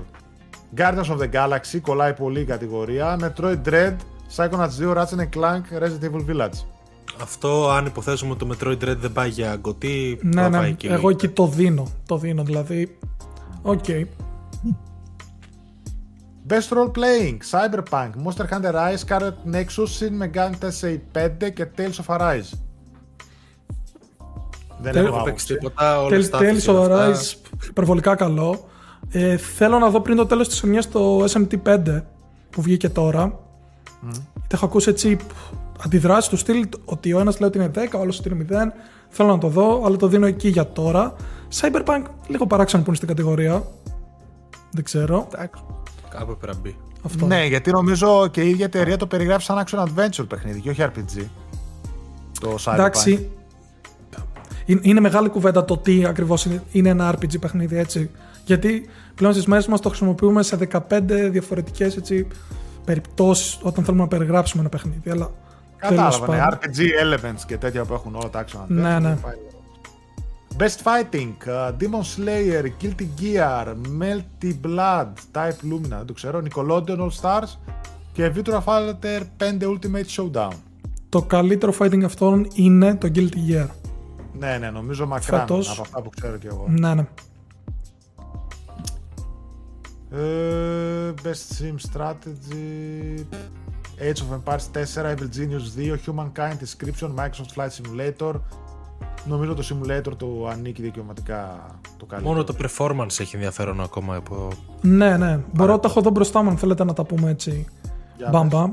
Ε, λοιπόν, performance έχουμε Erika Mori, Life is Strange True Colors, η Alex. Ε, Giancarlo Esposito, Far Cry 6.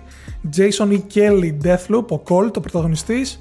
Ε, Maggie Robertson, Resident Evil Village, ε, η Lady, πώς τη λέγανε, Δημητρέσκ. Δημητρέσκ. Δημητρέσκ. Ο, Ζια, ο Ζιωάμα, Αγκάγα, ε, Deathloop, που είναι ουσιαστικά η Τζουλιάνα. Ε, ένας από τους δύο του Deathloop θα το πάρει, γιατί έχουν ναι, όντως τις καλύτερες ερμηνείες.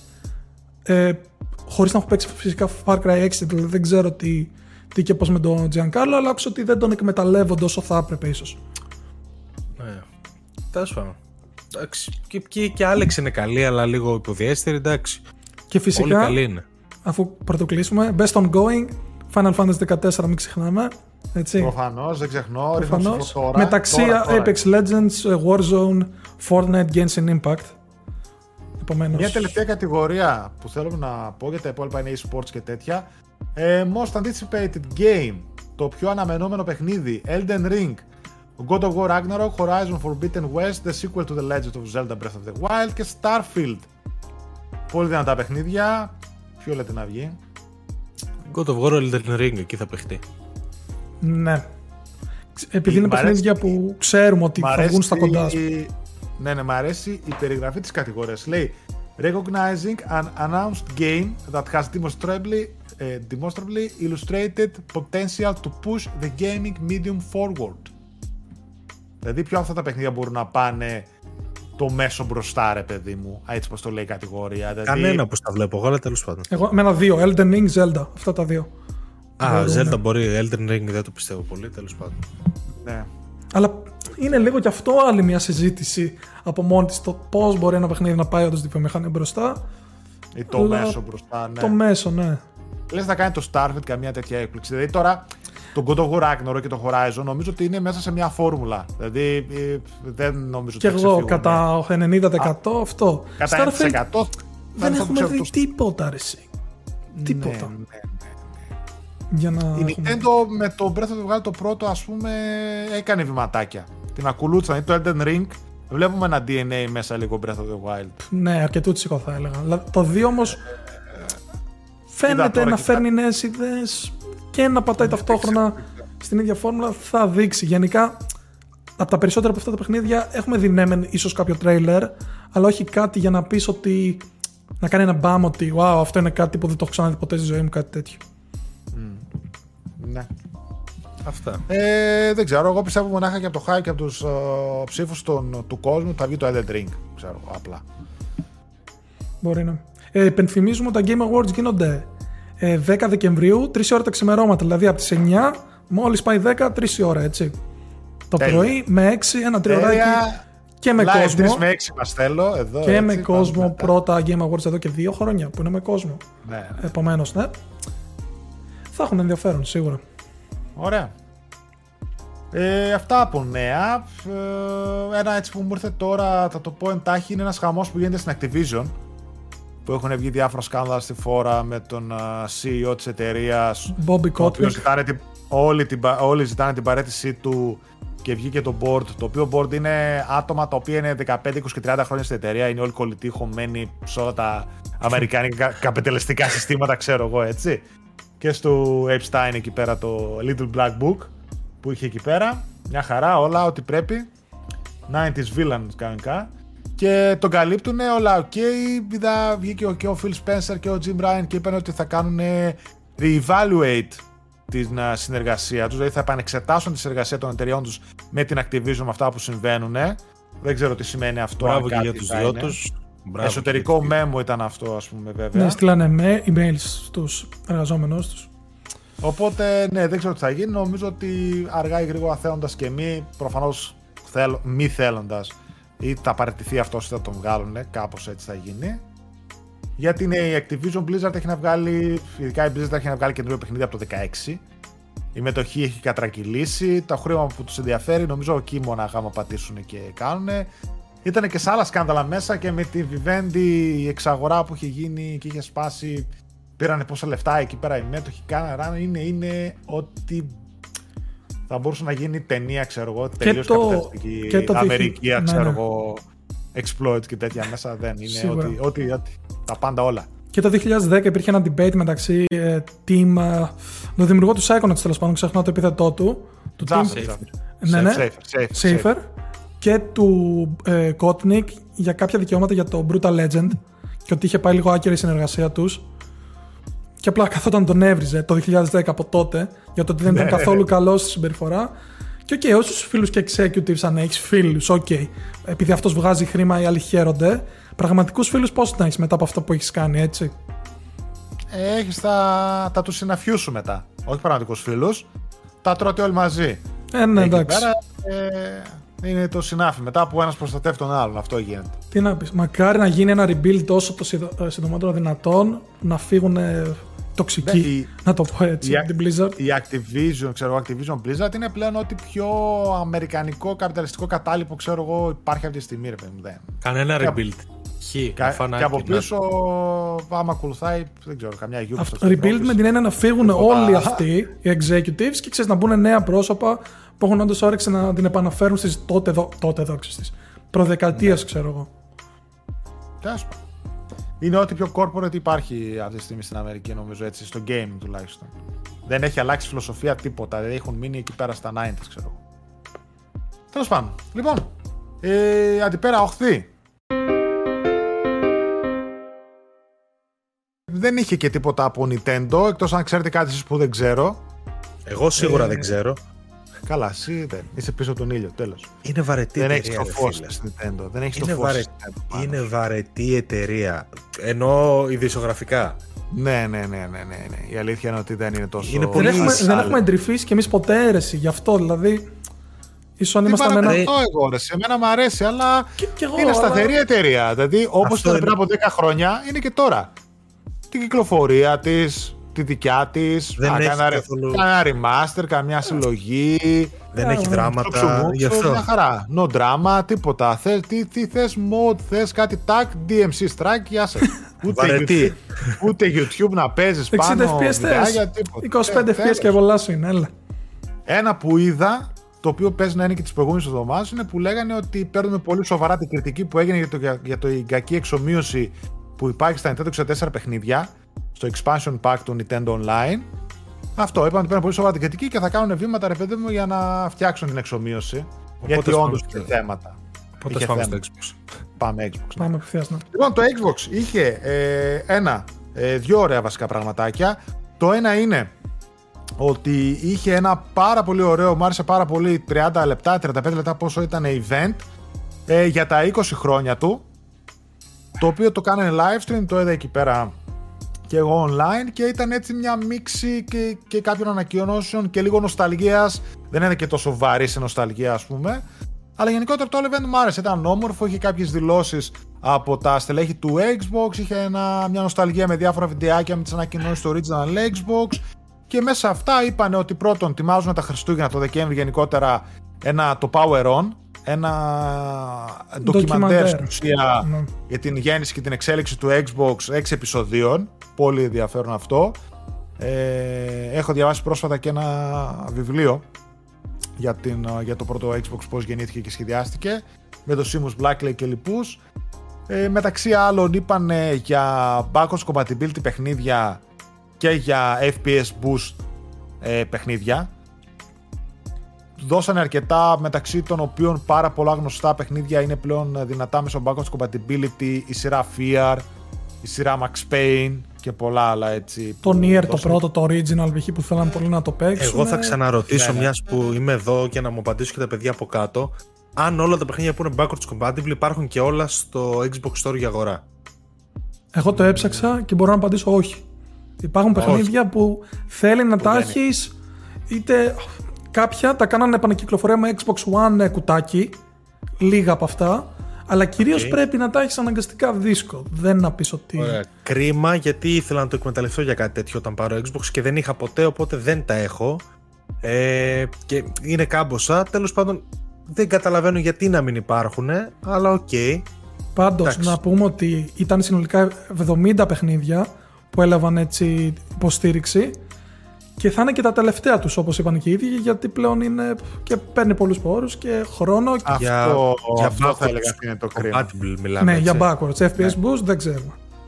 Εντάξει, θα ε, ήτανε, ήτανε 70 πάνω από 70 παιχνίδια το οποία ανακοινώθηκαν για το Xbox Backwards Compatibility Program μεταξύ των οποίων είναι το Max Payne σειρά, Fear σειρά, το, ε, τα Otogi 1 και 2 τα οποία κάνουν του στυλ 200 ευρώ ξέρω για να τα πάρεις στο eBay. From Software, παιδιά. παιχνίδια From Software στο Xbox, έτσι.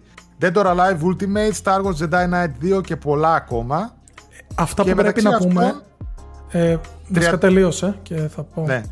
37 υπάρχουν τα παιχνίδια από, την, από το library του Xbox. Πήραν FPS boost, έτσι, όπως τα Cameo Elements of Power, Nier, Alan Wake, όλη η σειρά Gears of War, Fallout 3, Fallout New Vegas, Fear 1 και 2 και πολλά άλλα θα μπορείτε να παίξετε σε υψηλότερο frame rate και smoother gameplay. Παιδιά, experience. αυτά που μπήκανε και ήταν πολύ σημαντικά ήταν ε, δύο παιχνίδια τουλάχιστον τα, το Sonic Generations που πήρε, και, που πήρε boost και το Sonic Unleashed. Και είδα πάρα, μα πάρα πολλά άτομα να αγοράζουν κυρίως Xbox Series S για να παίξουν αυτά τα παιχνίδια. Γιατί δεν υπάρχουν πουθενά άλλο τώρα να τα βρεις με 60 FPS. Ειδικά το Unleashed, που για το Unleashed υπάρχει ολόκληρη ιστορία και δεν αξίζει να σταθούμε. Projects για να το κάνουν 60 FPS κτλ. Mm. Και παιχνίδι ναι. μπροστά για την εποχή του, ειδικά στον οπτικό τομέα. Έχει κάτι νερό, γρασί, λιβάδια, ιστορίες. Απίστευτο. Το δυστυχία με όλο αυτό είναι ότι είναι τελευταίο, το τελευταίο batch που βγάζει το Xbox. Ναι, ναι. Σταματάει το backwards compatibility πρόγραμμα. Δεν ξέρω πώς έχουν φτάσει στο σύνολο ε, τα παιχνίδια που κάνανε του Xbox το original και του Xbox 360 να παίζουν πλέον στο Xbox Series. Νομίζω ότι είναι ε, αρκετά ρε παιδιά. Είναι αρκετά μεν, αλλά και πάλι είναι λίγα σε σχέση με τα δεν ξέρω, χιλιάδες παιχνίδια που μπορεί να μιλάμε. Εντάξει, απλά τα αποκλειστικά τους νομίζω πλέον τα, τα, τα, Xbox, αυτά που έχεις συνηθισμένα με το Xbox είναι όλα μέσα, έτσι. Οπότε. Ε, τα περισσότερα αυτό... ευελπιστώ πως είναι. Δεν θυμάμαι τώρα, τα είχα δει κάποια στιγμή πόσα είναι. Γιατί έχω και πολλά εγώ εδώ πέρα το original Xbox. Ε, αλλά Όπως ναι. Και να, εντάξει, η σειρά FIAR είναι μεγάλη προσθήκη και τα Gears 60 FPS είναι ωραία. Mm. Έκαναν πραγματάκια, εντάξει. Έκαναν, δεν το συζητώ. Έκαναν πραγματάκια πολύ περισσότερο από τις υπόλοιπες εταιρείες.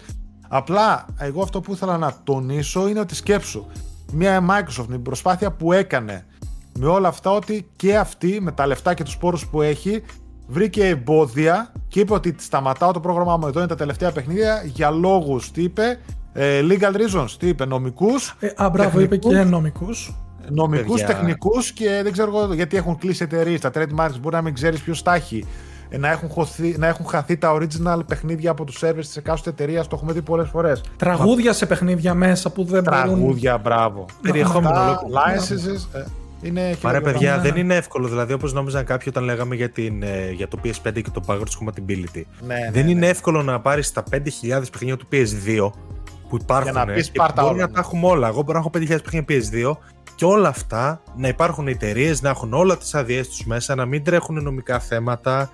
Δεν γίνεται αυτό το πράγμα. Αυτά τα Όχι. παίρνεις μία-μία περίπτωση. Δηλαδή, εκτός από αυτά που είναι του Xbox και είναι εύκολο να τα μεταφέρει, είναι δικά του, τα έχει, είναι library του.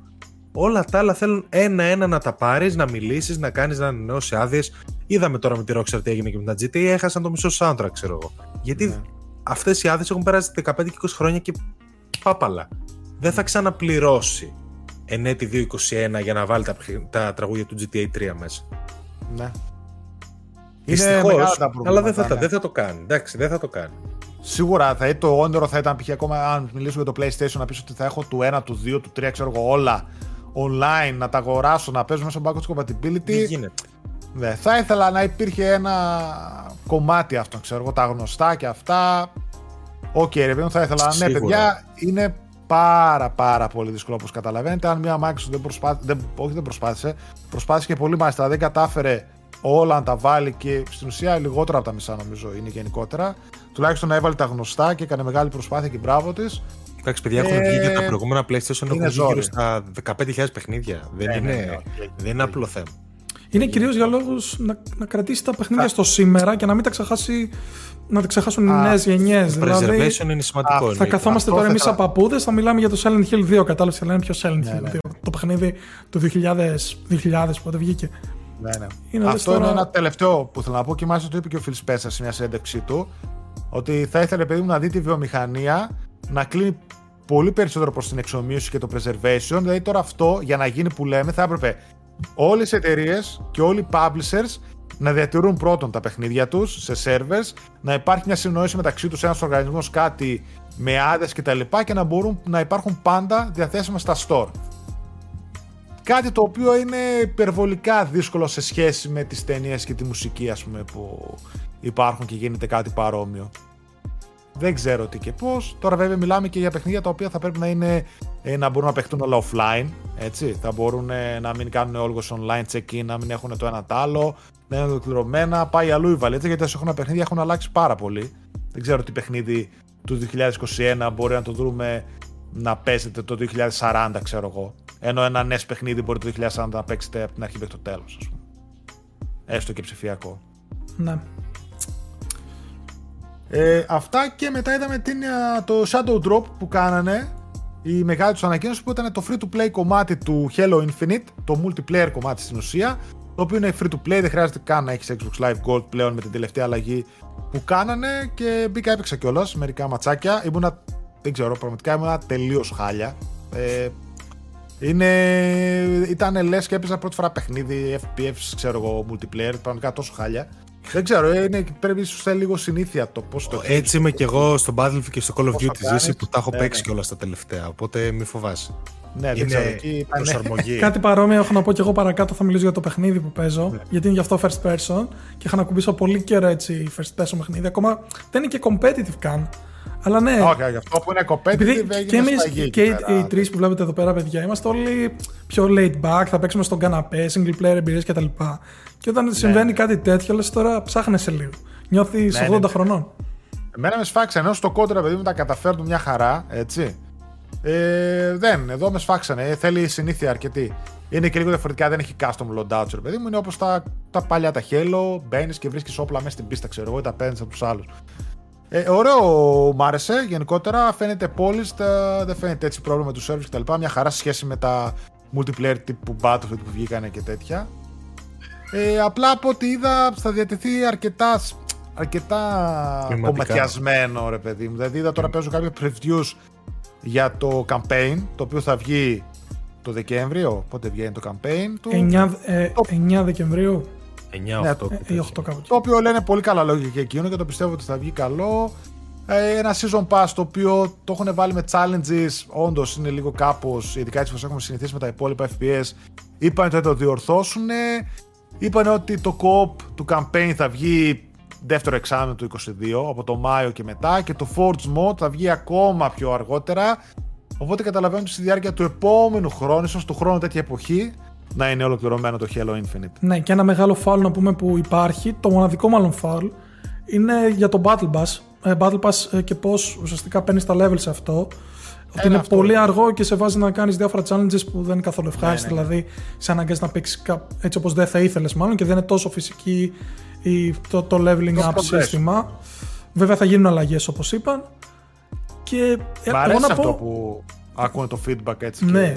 Και... Ε, για την ανακοίνωση του multiplayer beta τώρα πριν βγει το παιχνίδι, το βιντεάκι ήταν αλήθεια πολύ συγκινητικό και εγώ δηλαδή που δεν έχω επαφή με το Halo, βλέποντας ξέρεις τους creatives και τον Staten, πώς λέγεται ο άλλος που είναι από το πρώτο Halo κιόλας, να χειροκροτάνε το team, σε πιάνει έτσι λίγο ένα ρίγος που λες ότι, OK, το πιστέψανε. Είναι, είσαι ρομαντικούλης. Είμαι, είμαι ρομαντικούλης. Δεν σε έχει φάει από μέσα αυτή η βιομηχανία.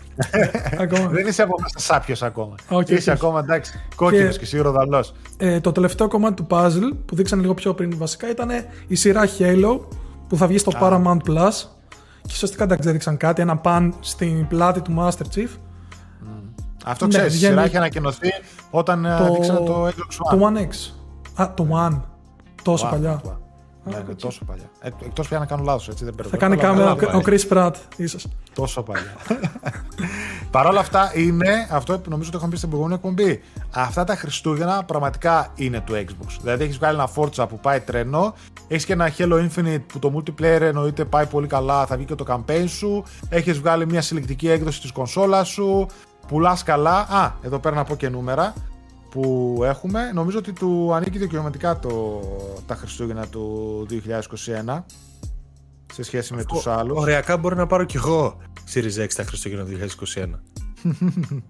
ε, κοίτα, εξαφανίστηκε η τέτοια αρση. Αυτή η συλλεκτική, δηλαδή αν την έβρισκα μπροστά μου, μπορεί να impulse buy να έκανα. Θα ήταν λίγα κομμάτια, έχει φίλε και είναι πανέμορφο. Και ναι. εξαντλήθηκε on the spot τότε που είχε ανακοινωθεί στο stream και ρε παιδιά, δεν ξέρω αν το είδατε. Εκτός ότι είναι πανέμορφο από πάνω που έχει διπλέ λεπτομέρεια.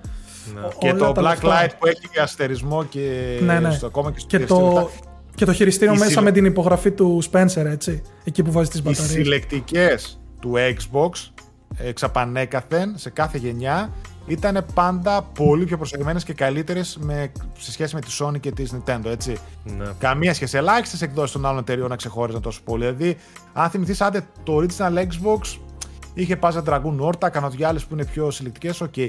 Αλλά Xbox 360, κάτι Gears που βγάζανε εκδόσεις, κάτι Halo. Και αυτά ήταν όλες σούπερ. Star Wars, ήταν όλες εξαιρετικά προσεγμένες. Ε, λοιπόν, τα... και κάποιες έτσι να πω πωλήσεις γρήγορα από την. Α... Η Ampere λέει, ποια είναι αυτή μια εταιρεία πούμε, που μαζεύει data και για πωλήσεις λέει έως και το Σεπτέμβριο της 30 του μηνός του 2021 Switch 89,7 εκατομμύρια Παγκοσμίως PS5 12,8 εκατομμύρια, Xbox Series S και X μαζί 6,7 εκατομμύρια. Ε, με το S λέει σε πολλές αγορές να είναι ε, πάνω από το 50% των πωλήσεων του Xbox. Δηλαδή σε πολλές αγορές προτιμούν να πάρουν το S από το X. Σημαντική Εντάξει, και λογικό είναι, μα το παίρνουν πάρα πολύ για δεύτερη κονσόλα. Ρε. Πουλάει, είναι και φθηνό, ρε παιδιά, είναι φθηνό. Έτσι. Ναι, ναι, ναι. ναι. Και, και, και καλό, εντάξει. Ναι, ναι, ναι. Σε πολλές αγορές λογικά είναι να το προτιμήσουν. Και ήδη σαν δεύτερη κονσόλα, ας πούμε, κολλάει πάρα πολύ. Και σαν πρώτη, αν έχεις λίγο budget. Και σαν πρώτη, ναι, ναι, ναι. Μα είναι Παιδιά, αν έχετε budget, μεταξύ μας κάντε λίγο υπομονή και πηγαίνετε πιο πάνω, έτσι. Καλά, Γιατί... προφανώς. Αλλά για είναι μια λίγο awkward μέση λύση, ρε παιδιά. Είναι, νομίζω συμφωνείτε από αυτά που έχουμε δει. ούτε ναι, ακριβώς πιάνει τα μεγαλύτερα highs. Ναι, μεν καλύτερο ναι, το ναι, One X σίγουρα, αλλά κάπου εκεί διάμεσα παίζει. Δηλαδή, Ούτε εγώ θα το έπαιρνα ρε. Απλά εντάξει είναι αν δεν έχεις απαιτήσεις, αν δεν έχεις την τηλεόραση, αν δεν σε νοιάζει πολύ το Xbox. Κοίτα, θα έχεις και Game Pass και αν έχεις ειδικά 1080p monitor, μια χαρά θα τη βγάλεις. Πιο φθηνή λύση μπορείς είναι ναι. και πολύ πιο καλή διαθεσιμότητα. Δηλαδή, εγώ το βλέπω είναι μόνιμα διαθέσιμο Ελλάδα, έτσι. Ναι, ναι. Ενώ το Series X φεύγει και έρχεται. Το Series X το πολύ πιο S είναι μόνιμα διαθέσιμο. Και compact κονσόλα. Δηλαδή, σε περίπτωση που ταξιδεύεις οτιδήποτε, Ρουλά, ναι. ναι, ναι παίρνεις μαζί σου ένα σακίδιο και έφυγες. Βέβαια, βέβαια. Ε, αυτά από τις άλλες εταιρείες. Πάμε να Ήρθε η ώρα να μας πει ο Στάθης για το FPS του. Ναι, θα μιλήσουμε τώρα για το πάμε νέο playing. Τελείωσα εδώ μεταξύ το Final Fantasy το τρίτο και πριν μπω είπα για να φέρω ένα παιχνίδι έτσι στην εκπομπή να δοκιμάσω ένα που ήταν από τα πρώτα παιχνίδια που είχαμε δει στο χορό που είχε ανοίξει Microsoft τότε αν θυμάστε με την third party παρουσίασή της για τα Next Gen. Ε, μιλάω για το Bright Memory Infinite το οποίο Bright... Τώρα κατάλαβα ποιο είναι αυτό. Κατάλαβες. Γι' αυτό δηλαδή μου έκανε εντύπωση γιατί μου είχε πει ο Άλεξ παιδιά ότι. Τώρα κατάλαβα και τότε μου είχε αρέσει. Ναι, δηλαδή είχε κάνει έτσι μια εντύπωση κατευθείαν ως next gen και καλά παιχνίδι. να πούμε ότι το Bright Memory Infinite είχε, είχε ξεκινήσει. Βασικά είχε βγει μια έκδοση που λέγεται απλά Bright Memory, η οποία ήταν ένα παιχνίδι, ας πούμε, μόλις 40 λεπτών. Δεν είχε φτιάξει ένα άτομο και ήταν άκρος εντυπωσιακή στα γραφικά του και σε όλα του. Όπως και το Infinite έτσι και το Bright Memory τότε συνδυάζει FPS στοιχεία με φρενήρι ε, ρυθμούς και είναι και action σύστημα μάχης που ουσιαστικά έχεις κατάνα, μπορείς να αποκρού επιθέσεις, άλματα, να φέρνεις εχθρούς κοντά με ε, EMP power-ups, ε, να πετάς βόμβες, ναι. τηλεκίνηση, ναι. Ε, μπορείς να κάνεις τα πάντα.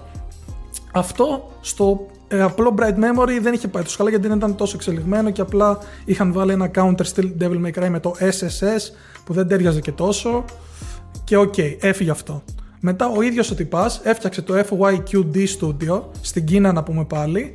Ε, πήρε άλλους 13 νοματές, νομίζω συνολικά 14-15 άτομα η ομάδα του και έφτιαξε το Infinite, το οποίο, Bright Memory Infinite, το οποίο είναι παιχνίδι και αυτό σύντομο, είναι δηλαδή 2-2,5 ώρες, είναι μεν δύσκολο και ουσιαστικά αυτό που πραγματεύεται είναι ότι χειρίζεστε μια Disale η οποία είναι μια μυστική πράκτορας και πάει ουσιαστικά να ανακαλύψει τι γίνεται με την μαύρη τρύπα. Θα δείτε και εδώ που έχω, όσοι βλέπετε το βίντεο, εμφανίζεται αυτή η μαύρη τρύπα και βρίσκεται από έτσι ένα ίδρυμα το οποίο εξερευνεί έτσι κάποια παράξενα φαινόμενα που αποκαλύπτονται στον κόσμο και εσύ ξεκινάς από το διαμέρισμα της πρωταγωνίστριας μέχρι να πας έως εκεί να το βρεις και στην πορεία πολεμάς, OK, ως first person είτε με το όπλο σου. Ξύλο, OK.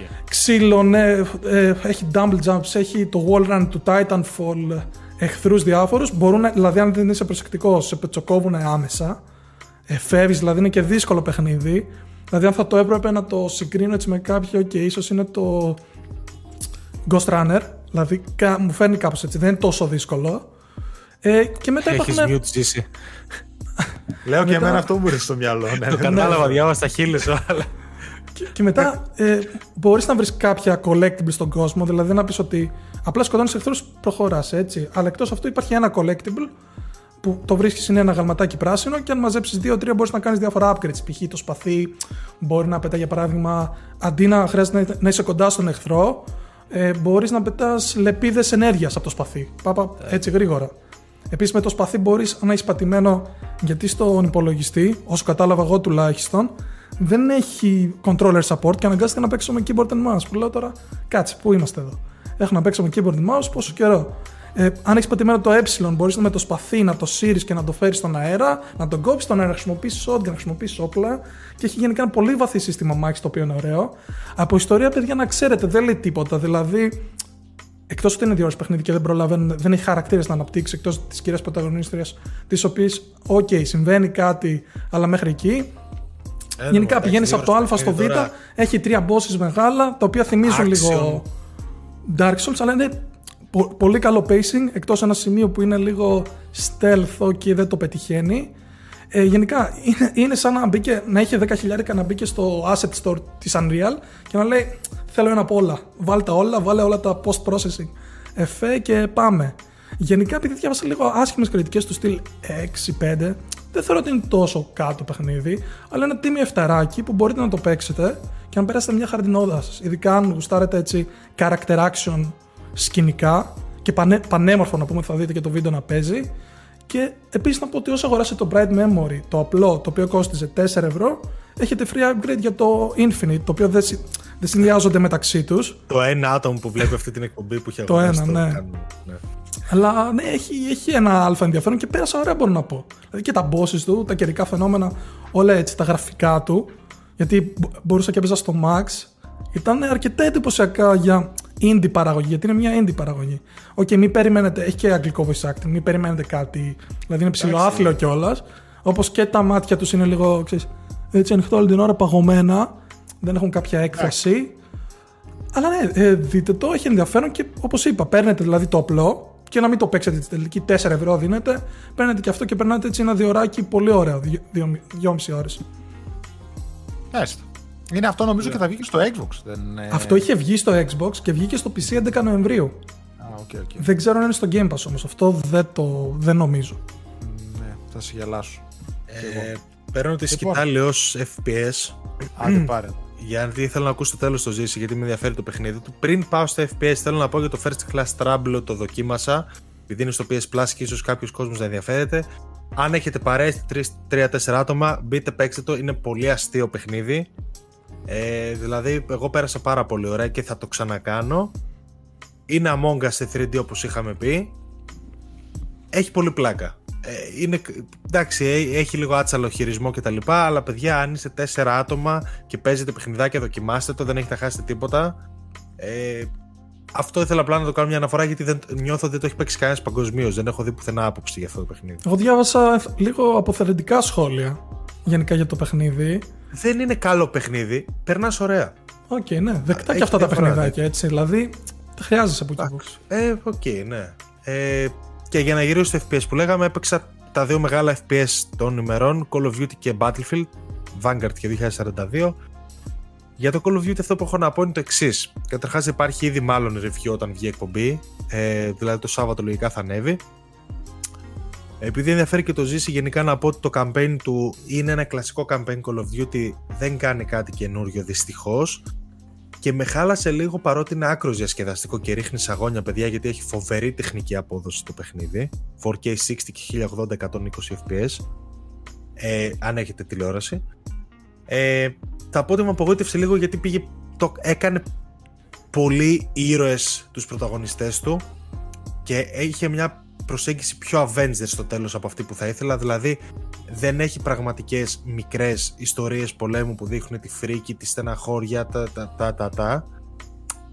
το πήγε λίγο στο πιο ηρωικό. Είναι πολεμικό, το γράφει και στο review είναι πολεμικό και όχι αντιπολεμικό. Δηλαδή κάπως έτσι το είδα εγώ. Είναι διασκεδαστικό, έχει φοβερό gameplay έχει φοβερά set pieces έχει κλεισέ χαρακτήρες και villains και δεν περιμέναμε κάτι παραπάνω αλλά προτιμούσα το Modern Warfare του 19 το οποίο είχε ένα σχολιασμό για την τρομοκρατία, είχε κάτι μέσα.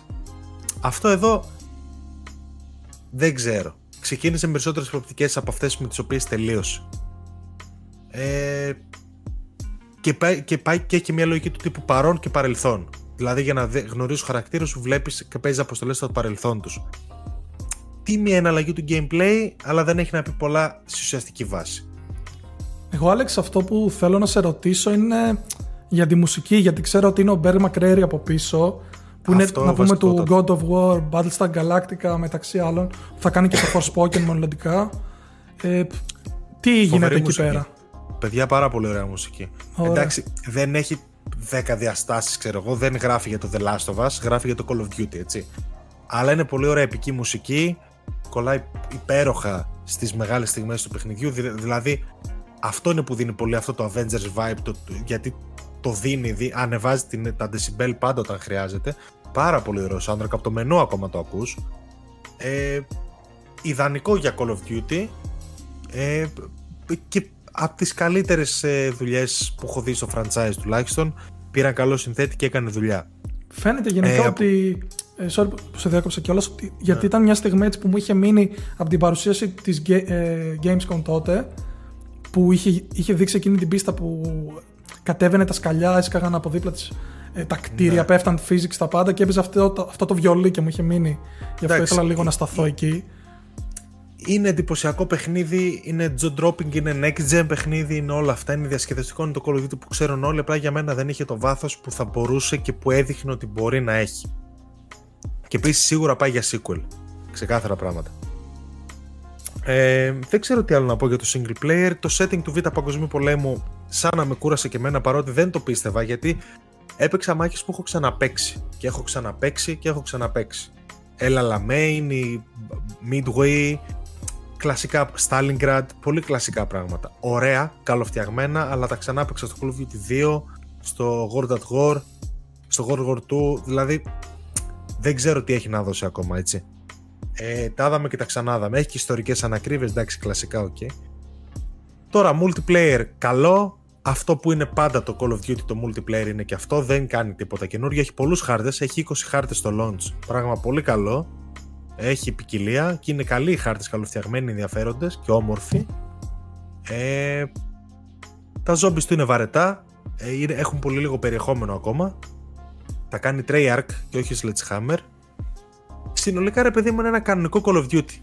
Δεν έχω να πω κάτι άλλο. Ε, είναι ένα Call of Duty του 7, είναι ένα Call of Duty κλασικό, by the book, που δεν κάνει κάτι ιδιαίτερο, δεν κάνει και κάτι κακά, αλλά μέχρι εκεί. Ε, διάρκεια, το διάρκεια campaign; Εξάωρο. Α, ε, ναι, ναι. Το Modern... Κλασικό και εκεί. Okay. Ναι, το Modern Warfare μου έχει αρέσει πολύ περισσότερο. Ε, το Cold War δεν το έχω παίξει ακόμα γιατί δεν έχει ρίξει τιμή καθόλου. Εντάξει, δεν λέω να μην το παίξετε, είναι πολύ καλή επιλογή. Απλά δεν είναι κάτι. Όποιος θέλει κάτι διαφορετικό από το Call of Duty, μην το παίξει. Είναι Call of Duty. Είναι απίστευτα Call of Duty. Εγώ δεν έχω θέμα με αυτό απαραίτητα, αλλά το λέω. Mm. Τέλος πάντων, ε, αυτά. Ένα, ένα καλό Call of Duty, ένα μέτριο παιχνίδι θα έλεγα γενικότερα. Και μετά έπαιξα κατευθείαν τον Battlefield 242 και παιδιά από εκεί που έμπαινα σε μια πίστα και μέσα σε 5 λεπτά με είχαν διαλύσει και τους είχα, είχα 50 kill και 40 death μπαίνω Battlefield 242 Walking Simulator έτσι. Δηλαδή ε, το Conquest του Battlefield 242 είναι τόσο μεγάλοι χάρτες παιδιά. Δεν υπάρχει, δεν υπάρχει αυτό το πράγμα. Αν δεν προλάβεις να μπεις σε όχημα περπατάς χωρίς πλάκα 3 λεπτά την πρώτη φορά για να φτάσεις να πολεμήσεις είναι απίστευτο. Το Conquest του Battlefield 242 αυτή τη στιγμή είναι πολύ κακό γιατί δεν. Όχι κακό. Πώς θα το πω, κουραστικό, βαριέσαι. Δηλαδή, συνέχεια τρία λεπτά να κάνεις αυτό το πράγμα πέρα δόθε. Δεν γίνεται. Εγώ βαρέθηκα. Έχει λίγα modes. Καταρχάς είναι τελείως διαφορετικό το Call of Duty. Είναι πρώτη φορά που είναι τόσο διαφορά στην κλίμακα. Το Call of Duty είναι μικρό, πιο μικρό από τα, περισσο... από τα προηγούμενα και το Battlefield είναι πιο μεγάλο από τα προηγούμενα Battlefield. Είναι εντυπωσιακό στο μάτι. Το Conquest στο mode του δεν είναι καλό γιατί περπατάς πάρα πολύ ώρα. Καλό mode είναι το ε, Breakthrough το οποίο είναι το αντίστοιχο operations για όποιον έχει παίξει με attackers και defenders που πάτε σιγά σιγά οπότε δεν περπατάς τόση ώρα. Κάνει καλά αυτό που κάνει αλλά Τέλος πάντων, από εκεί πέρα έχει το Hazard Zone, το οποίο δεν έχω δοκιμάσει ακόμα, αλλά άκουσα ότι είναι βαρετό. Θα το δοκιμάσω για το review και θα φέρω άποψη. Το zoom του βρίσκεται στο, στο Portal, το οποίο είναι ένα mode που φέρνει στην εξίσωση τα Battlefield 3, Battlefield Bad Company 2 και Battlefield 1942 και παίζεις χάρτες από τότε ε, και υπάρχουν και player φτιάχνουν οι παίκτες. Παίρνουν τους χάρτες και φτιάχνουν πάνω πράγματα. Π.χ. μπορεί να προσθέσουν zombies, μπορεί να βάλουν τη μία ομάδα να παίζει μόνο με μαχαιράκια και την άλλη με μπαζούκας. Έχει τέτοια πράγματα. Αυτό έχει ενδιαφέρον, είναι, πια, είναι πιο μικρές εμπειρίες, πιο compact, είναι και μικρότεροι οι χάρτες, είναι πιο μαζεμένο και είναι πολύ ωραίο. Είναι εφευρετικό. Έπαιξα κάποιε πολύ, πολύ ωραίες δημιουργίες παικτών που μ' άρεσαν και αυτό που θα έλεγα για το Call of Duty θα πω και για το Battlefield. Είναι ένα Battlefield. Με τα καλά του και τα κακά του. Αυτή τη στιγμή το παιχνίδι του λείπουν βασικά πράγματα. Όπως όπως το Call of Duty βγαίνει με 20 χάρτες, αυτό βγαίνει με 7. Οι οποίοι δεν είναι αρκετοί. Τα mods του, αν βγάλουμε στην άκρη το Hazard Zone και το Portal, τα βασικά του mods του multiplayer είναι 2. Ενώ τα προηγούμενα Battlefield είχαν αρκετά περισσότερα. Και γενικά με έχει αφήσει με, ανάμεικτες, ε, με ανάμεικτα συναισθήματα γιατί νιώθω ότι υπάρχει potential το οποίο θα φανεί σε 6 μήνες. Όταν θα μπουν χάρτες, όταν θα γεμίσουν λίγο οι κόσμοι, όταν... Στανταράκι. Λείπουνε... Του χρόνου τέτοια εποχή, άλλο παιχνίδι. Λείπουν features, λείπουν ας πούμε τα squads που άλλαζες κατά βούληση και μπορούσες να κάνεις spawn. Λείπουνε, δεν μπορείς να κάνεις assign εσύ σε squad.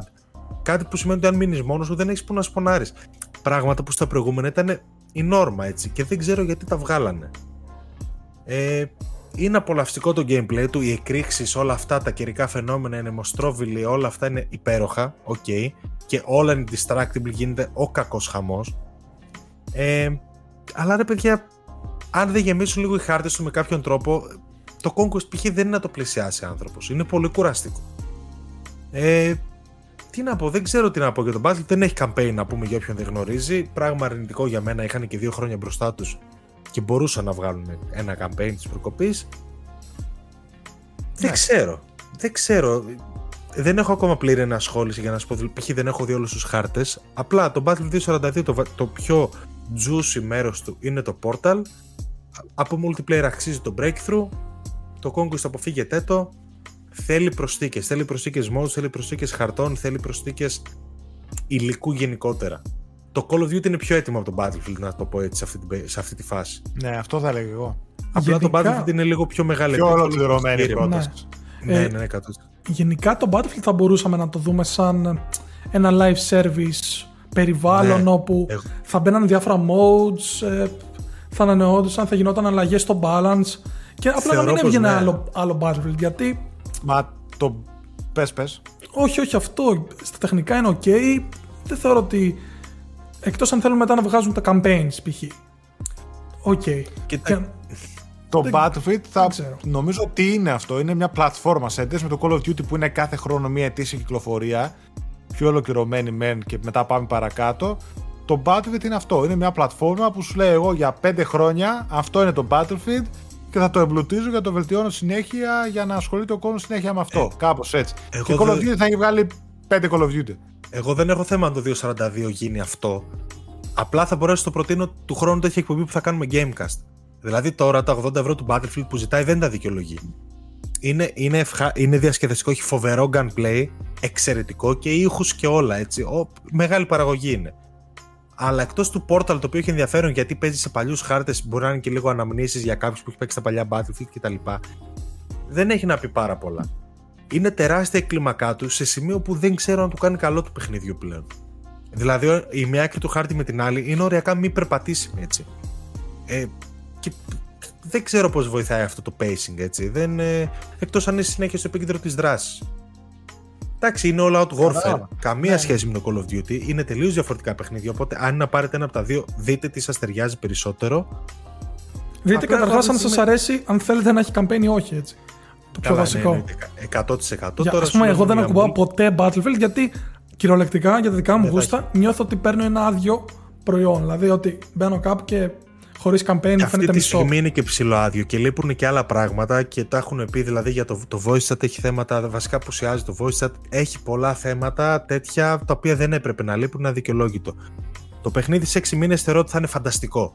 Και τώρα έχει φανταστικά πράγματα μέσα. Αλλά είναι άδειο. Όσο άδειο είναι η κόσμη του, άλλο τόσο άδειο είναι και αυτό. Εάν έχετε όρεξη να παίξετε Portal, να κάνετε δημιουργίες, να παίξετε Battlefield Bad Company και τέτοια, που έχει πραγματάκια, ναι. Αν θέλετε κάτι τελείως διαφορετικό, δεν μου δουλεύει όσο μου δουλεύει το εξαιρετικό Battlefield 1 π.χ. Όπως φαίνεται το delay δεν τους βγήκε και μάλλον περισσότερο το βγάλανε για να καλύψουν ε, το οικονομικό έτος. Κοιτάξτε, δεν είναι ότι δεν παίζεται κάτι τέτοιο. Ναι. Έχει, έχει αρετές. Δηλαδή κάποιος δεν έχει πολλές απαιτήσεις να περάσει τέλεια. Απλά θέλει πράγματα.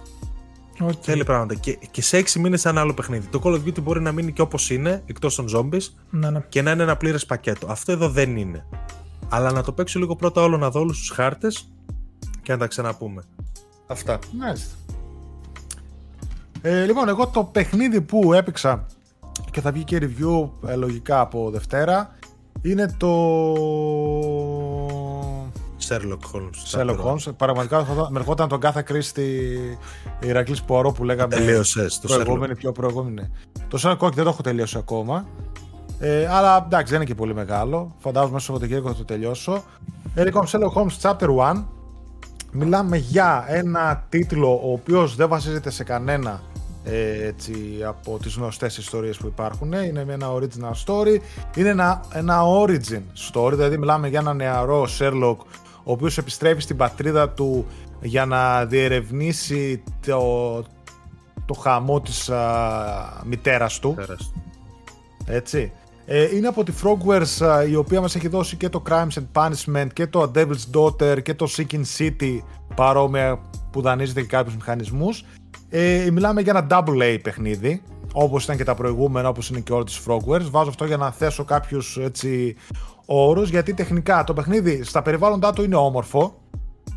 Αλλά προφανώς οι περιορισμοί υπάρχουν αλλού, λίγο στα animations, λίγο οι διάλογοι με τους NPCs είναι ξέρεις, πιο περιορισμένοι. Το παιχνίδι είναι ένα open world αλλά στην ουσία είναι για να πας από το ένα σημείο Α στο σημείο Β. Άρα δεν έχει πολύ νόημα το open world. Δεν έχει νόημα το open world. Δηλαδή στο Devil's Daughter που ήταν ας πούμε ε, περιορισμένο open world, ε. δρόμοι ας πούμε, εντάξει εκεί πέρα ας πούμε σου είναι την ψευδέστηση και δούλευε για το παιχνίδι. Εδώ πέρα είναι ένα open world το οποίο όμως δεν έχει side activities, δεν έχει κάποια άλλα πραγματάκια να κάνεις. Είναι απλά για να πας από ένα σημείο Α στο Β και να πεις ότι έκανα 5 λεπτά παραπάνω. Mm. Και να δεις λίγο την πόλη, ξέρω εγώ, από εκεί. Ε, Ξεκινάς. Ε, τα γραφικά του, όπως είπα, είναι όμορφα. Οι περιορισμοί υπάρχουν ε, okay, στα μοντέλα των χαρακτήρων, στα animation, σε κάποιους διαλόγους. Αλλά στην ουσία του το παιχνίδι είναι καταρχάς πολύ καλύτερο από το Agatha's Christie, το οποίο και ήταν πολύ πιο budget τίτλος από ότι είναι αυτό. Είναι στα πρότυπα των προηγούμενων.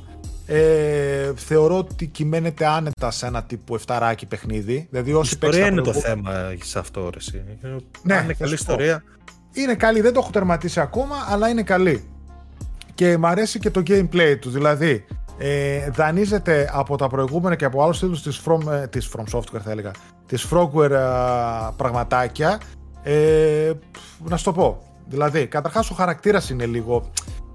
Επειδή είναι νεαρός Sherlock, είναι λίγο μαγκάκος, να το πω, λίγο ψηλομύτη, κάπως έχει ένα στυλάκι που μπορεί ρε παιδί μου σε κάποιο να ξενήσει από την αρχή, να χτυπήσει άσχημα, αλλά άμα το προσπεράσετε ρε παιδί μου θα περάσετε πολύ καλά. Μια χαρά με το παιχνίδι. Το gameplay του είναι μ' αρέσει, το detectivistικό, δηλαδή. Το Mind Palace υπάρχει, ε. Υπάρχει κανονικά το Mind Palace, δηλαδή μπορείς να κάνεις focus σε αντικείμενα, ε, να βγουν μπροστά στο 3D να τα τριγυρίσεις δεξιά-αριστερά να βρεις ε, στοιχεία πάνω τους, ε, στο χώρο να ψάξεις να βρεις στοιχεία, Mind Palace κανονικά, όπου συνδυάζεις στοιχεία για να βρεις κάποιο, όπως τα προηγούμενα παιχνίδια ακριβώς, για να καταλήξει ένα αποτέλεσμα και μέσω πολλών διαφορετικών να καταλήξει ένα αποτέλεσμα και να πεις τελικά σκότωσε αυτός ή όχι σκότωσε αυτός και τελικά αν όντως σκότωσε αυτός να τον καταδικάσω π.χ. στην αστυνομία ή να το αφήσω έτσι να περάσει γιατί ξέρω εγώ είναι μεγάλο μέλος της κοινωνίας κτλ. Έχει κάποια έτσι τέτοια πραγματάκια όπως είχαν και στα προηγούμενα ε, παιχνίδια. Μπορείς να κάνεις κλασικά reenactment τα crime scenes. Ε, πώς είναι στα ελληνικά αρέσει. Το, να το ξανα... Να ξαναδείς φάση. Να τα ξαναδείς, δηλαδή να πεις ότι αυτός ήταν εκεί, εκείνη κοιτούσε το παράθυρο, αυτός ε, κάρφωνε τον άλλο με το μαχαίρι και να ξανακάνεις έτσι την ε, σκηνή ρε παιδί μου του εγκλήματος. Ένα καινούριο χαρακτηριστικό που βγάλανε το οποίο είναι hit and miss, περισσότερο miss θα έλεγα, είναι ότι μπορείς να κρυφακούσεις κουτσομπολιά. Δηλαδή να πω κάτι στην πρώτη, στην εισαγωγή ας πούμε, είναι δύο υπηρέτριες τις οποίες μπορείς να κρυφακούσεις και σου βγάζει στην οθόνη διάφορες μισές προτάσεις, ξέρω εγώ, πτυχή του στυλ. Ε, δεν ήξερε. Α, ακούσει μισές λέξεις και πας να τις συμπληρώσεις, ξέρω εγώ. Ε, ακούς τα κουτσομπολιά κανονικά, ρε παιδί μου, αλλά ναι, σου βγάζει ας πούμε κάποιες προτάσεις του στυλ ότι ε, η γυναίκα του δεν ήξερε να χρησιμοποιεί το μαχαίρι. Σου βγάζει παράλληλα κάποια άλλα, ξέρω εγώ, και εσύ πρέπει κάποια από αυτά να τα κάνεις discard, να τα πετάξεις, δηλαδή να πεις ότι είναι άσχετα με την υπόθεσή μου, και κάποια από αυτά να τα κρατήσεις. Ότι σου είναι χρήσιμα αυτά που κρυφάκουσες. Δηλαδή, ε, σε αυτό που είπα, ε, στη θεωρία ακούγεται ενδιαφέρον. Εσύ. Θα σου πω, π.χ. άκουσα μου είπε η άλλη ότι, που τους σερβιρε ότι δεν ήξερε να χρησιμοποιεί το μαχαίρι. Που πάει να πει ότι εσύ πρέπει να σκεφτείς ότι αυτό σου χρειάζεται, γιατί το να μην ξέρει να χρησιμοποιεί το μαχαίρι είναι ένδειξη ότι αυτή δεν είναι της υψηλής κοινωνίας. Που πάει να πει ότι δεν είναι η πραγματική του γυναίκα αυτού του πλουσίου που μιλάμε, ξέρω εγώ, και ήταν εκεί, κατάλαβες; Το να μην μπορείς να Έχει ενδιαφέρον αυτό, έτσι, δεν να πεις. Έχει, αλλά Έχει ενδιαφέρον, αλλά είναι trial, trial and error. Δηλαδή. Ah, okay. Δεν στο κάνει ξεκάθαρο, ας πούμε, ότι. Ναι, πρέπει καταρχάς να τα βρεις όλα. Δηλαδή, σου βγάζει έξι προτάσεις που να πεις ότι οι δύο είναι τις κρατάω, τις άλλες κάνουν τη card και να είναι ακριβώς αυτό. Αλλιώς σου το βγάζει fail και σου βγάζει ακριβώς πίσω στο σημείο, βέβαια, ευτυχώς, που πας να ξαναξεκινήσεις το, το να κρυφακούσεις. Είναι trial and error, ρε παιδί μου. Δηλαδή, ok, okay, μπορεί και να τα πετύχεις κάποια στιγμή όλα, αλλά ναι, νομίζω ότι δεν δουλεύει όπως θα ήθελα να δουλεύει. Στη θεωρία έχει ένα κάτι, αλλά ήταν το μόνο λίγο έτσι που με ξυνίζει. Δεν ήθελα να το δω να μην φεύγει, απλά να υπάρχει μια βελτίωση σε όλο αυτό. Ίσως θα έχει ενδιαφέρον αν σου έλεγε στην τελική ποιος πιστεύεις ότι είναι. Και με βάση αυτά που είχες μάθει, να σου έβγαζε κάποιες επιλογές π.χ αυτό το κάνει το παιχνίδι. Δηλαδή, okay. στο Mind Palace μαζεύεις διάφορα, τα συνδυάζεις, από εκεί κύπτουν κάποια συμπεράσματα και δεν σου λέει το παιχνίδι βγαίνει ένα συμπέρασμα. Ναι. Σου λέει το παιχνίδι. Δύο ξέρω εγώ ότι μπορεί να είναι οι πιθανοί δολοφόνοι. Ποιον επιλέγεις ανάλογα με τις άλλες επιλογές που έχεις κάνει και από αυτούς σου βγάζει και δύο πιθανές επιλογές. Στο στυλ, καλή στην αστυνομία να του συλλάβει, τον αφήνεις ελεύθερο ή οτιδήποτε άλλο μπορεί να σου έχει. Έχει δηλαδή, σε αυτά ξεχωρίζει. Εμένα μου άρεσε πάρα πολύ το detectivistικό στυλ. Να ακολουθήσεις δηλαδή αποτυπώματα, να ακολουθήσεις δηλαδή χαραγματιές του άλλου που έσπασε το τακούνι και άφησες τα πλακάκια. Και έχει, έχει δηλαδή, μ' άρεσε το detectivistικό του μετράει πολύ. Η ιστορία θα τη δω πώ θα το κάνει ραπ, ας πούμε, στο τέλος, αλλά νομίζω ότι μου αρέσει. Είχε και ένα ωραίο έτσι, το οποίο τώρα δεν θέλω να το κάνω. Του καταλαβαίνεις βέβαια από τις πρώτες ώρες, αλλά δεν θέλω να το κάνω έτσι spoil. Ένα κάτι που δεν το περίμενα, δεν είναι κάτι μεγάλο. Εντάξει, το okay, μην, το πεις ναι, καλύτερα. Ναι, ναι. Θέλω να το παίξω. Γενικότερα μου άρεσε το παιχνίδι. Δεν είναι κάτι που θα σου κάνει μπαμ, ρε παιδί μου, θα πάει για κτλ. Αλλά νομίζω ότι κυμαίνεται άνετα στο ύφος των υπόλοιπων παιχνιδιών, το Crime Punishment και το Devil's Daughter. Όσους τους άρεσαν τα παιχνίδια και τα παίξανε, νομίζω και σε αυτό αξίζει να παιχτεί. Και να πω εδώ πέρα ότι έχει βέβαια μια διαφορά η Deluxe Edition που για όσους το είχαν κάνει pre-orders έδινε και το Crime Punishment έτσι ε, το πρώτο ας πούμε σε της uh, Frogwares και δίνει και ένα DLC το οποίο δεν ξέρω πόσο σημαντικό είναι βέβαια η αλήθεια είναι δεν το έπαιξα αλλά ναι έχει εκεί πέρα κάτι έξτρα έχει still season pass φάση DLC σε στυλ έξτρα επεισόδια ας πούμε π.χ. όπως το ναι, Life is Strange να, να, το ψάξω λίγο να σου πω γιατί το είδα και δεν το συγκράτησα Ok okay. Γενικά πάντως ακούγεται να έχει ενδιαφέρουσες ιδέες ναι, στο ναι, ναι. σύνολο του. Καλούτσικα είναι. Βέβαια, εγώ που το, που το ψάξα, είδα λίγο, μου έβγαλε κριτικές κάποιες. Είδα ότι γενικά δεν τα, δεν τα πήγε πολύ καλά με την έννοια ότι είναι παιχνίδι του 7, του 6. Βέβαια, ναι, κοίτα, εκεί θέλω και εγώ να το δω. Είναι, το παιχνίδι είναι του 6 με 7. Όχι, δεν είναι κακό. Όχι, όχι, δεν είναι κα, σε καμία περίπτωση κακό. Εγώ το έχω πει πολλές φορές. πάμε στο Guardians of the Galaxy, ξέρω. Με παιχνίδια του 6 σωστό, έχω, σωστό που και τα Serg, δηλαδή το Devil's Daughter το έχω παιχνίδι το 6,5 ας πούμε. Το Crime Punishment το έχω παιχνίδι λίγο πιο πάνω, το 7-7,5. Αλλά με αυτά έχω περάσει εγώ πολύ καλά. Δεν τα μετανιώ δηλαδή και να τα πληρώσω και να τα κάνω όλα. Δεν, δεν τίθεται θέμα. Δεν το συζητώ. Εγώ ένα από τα 7,5 που είχα, θυμάμαι το Indie το Forgotten An. Δηλαδή που είναι έτσι το 7,5 παιχνίδι. Ακόμα το θυμάμαι Περισσότερο ίσως και από κάποια ξέρεις παιχνίδια που λες τώρα είναι του 8,5-9. Έρεση. Εγώ που έχω 7 ναι, ναι. για τα Layers of Fear τα θυμάμαι, τα, τα λατρεύω. Δεν έχει να λέει. Ναι. Έτσι για την ιστορία, γιατί και εγώ έχω την Deluxe Edition.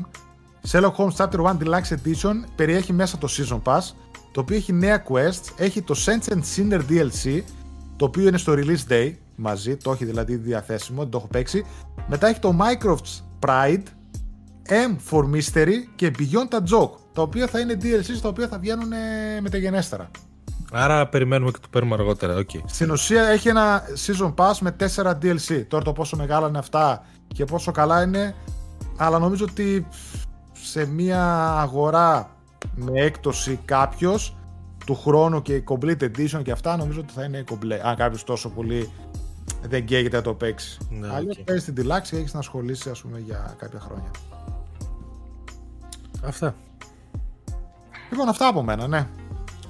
Παίρνω. Αυτά από όλους μας. Από όλους μας, ναι. Καλύψαμε πολλά και διαφορετικά παιχνίδια πάντω σήμερα, έτσι. Δηλαδή και είχε... παιχνίδια και στα νέα, εντάξει. Θεωρώ ότι είπαμε και πολλά και διάφορα και Black Friday και τηλεοράσεις. Και, και Game Awards. Και, ναι, είχε, είχε. Και δωράκι, και δωράκι έχουμε. Και δωράκι, μπράβο.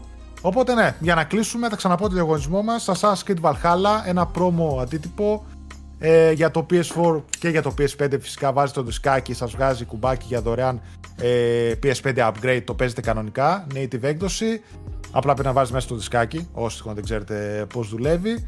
Subscribe στο κανάλι μας με καμπανάκι για να σε έχετε ειδοποιήσει όποτε είμαστε live ή όποτε ανεβάζουμε νέο περιεχόμενο.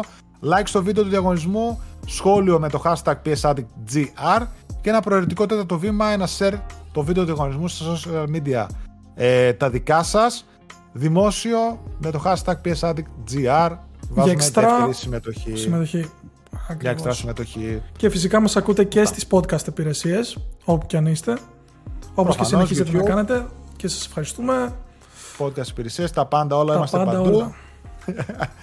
Αυτά από την Τριάδα. Καλή Κυριακή, καλή εβδομάδα, όποτε μας βλέπετε και όποτε μας ακούτε. Ευχαριστούμε πάρα πολύ για το κλικ που μας ρίχνετε και τα λέμε την επόμενη.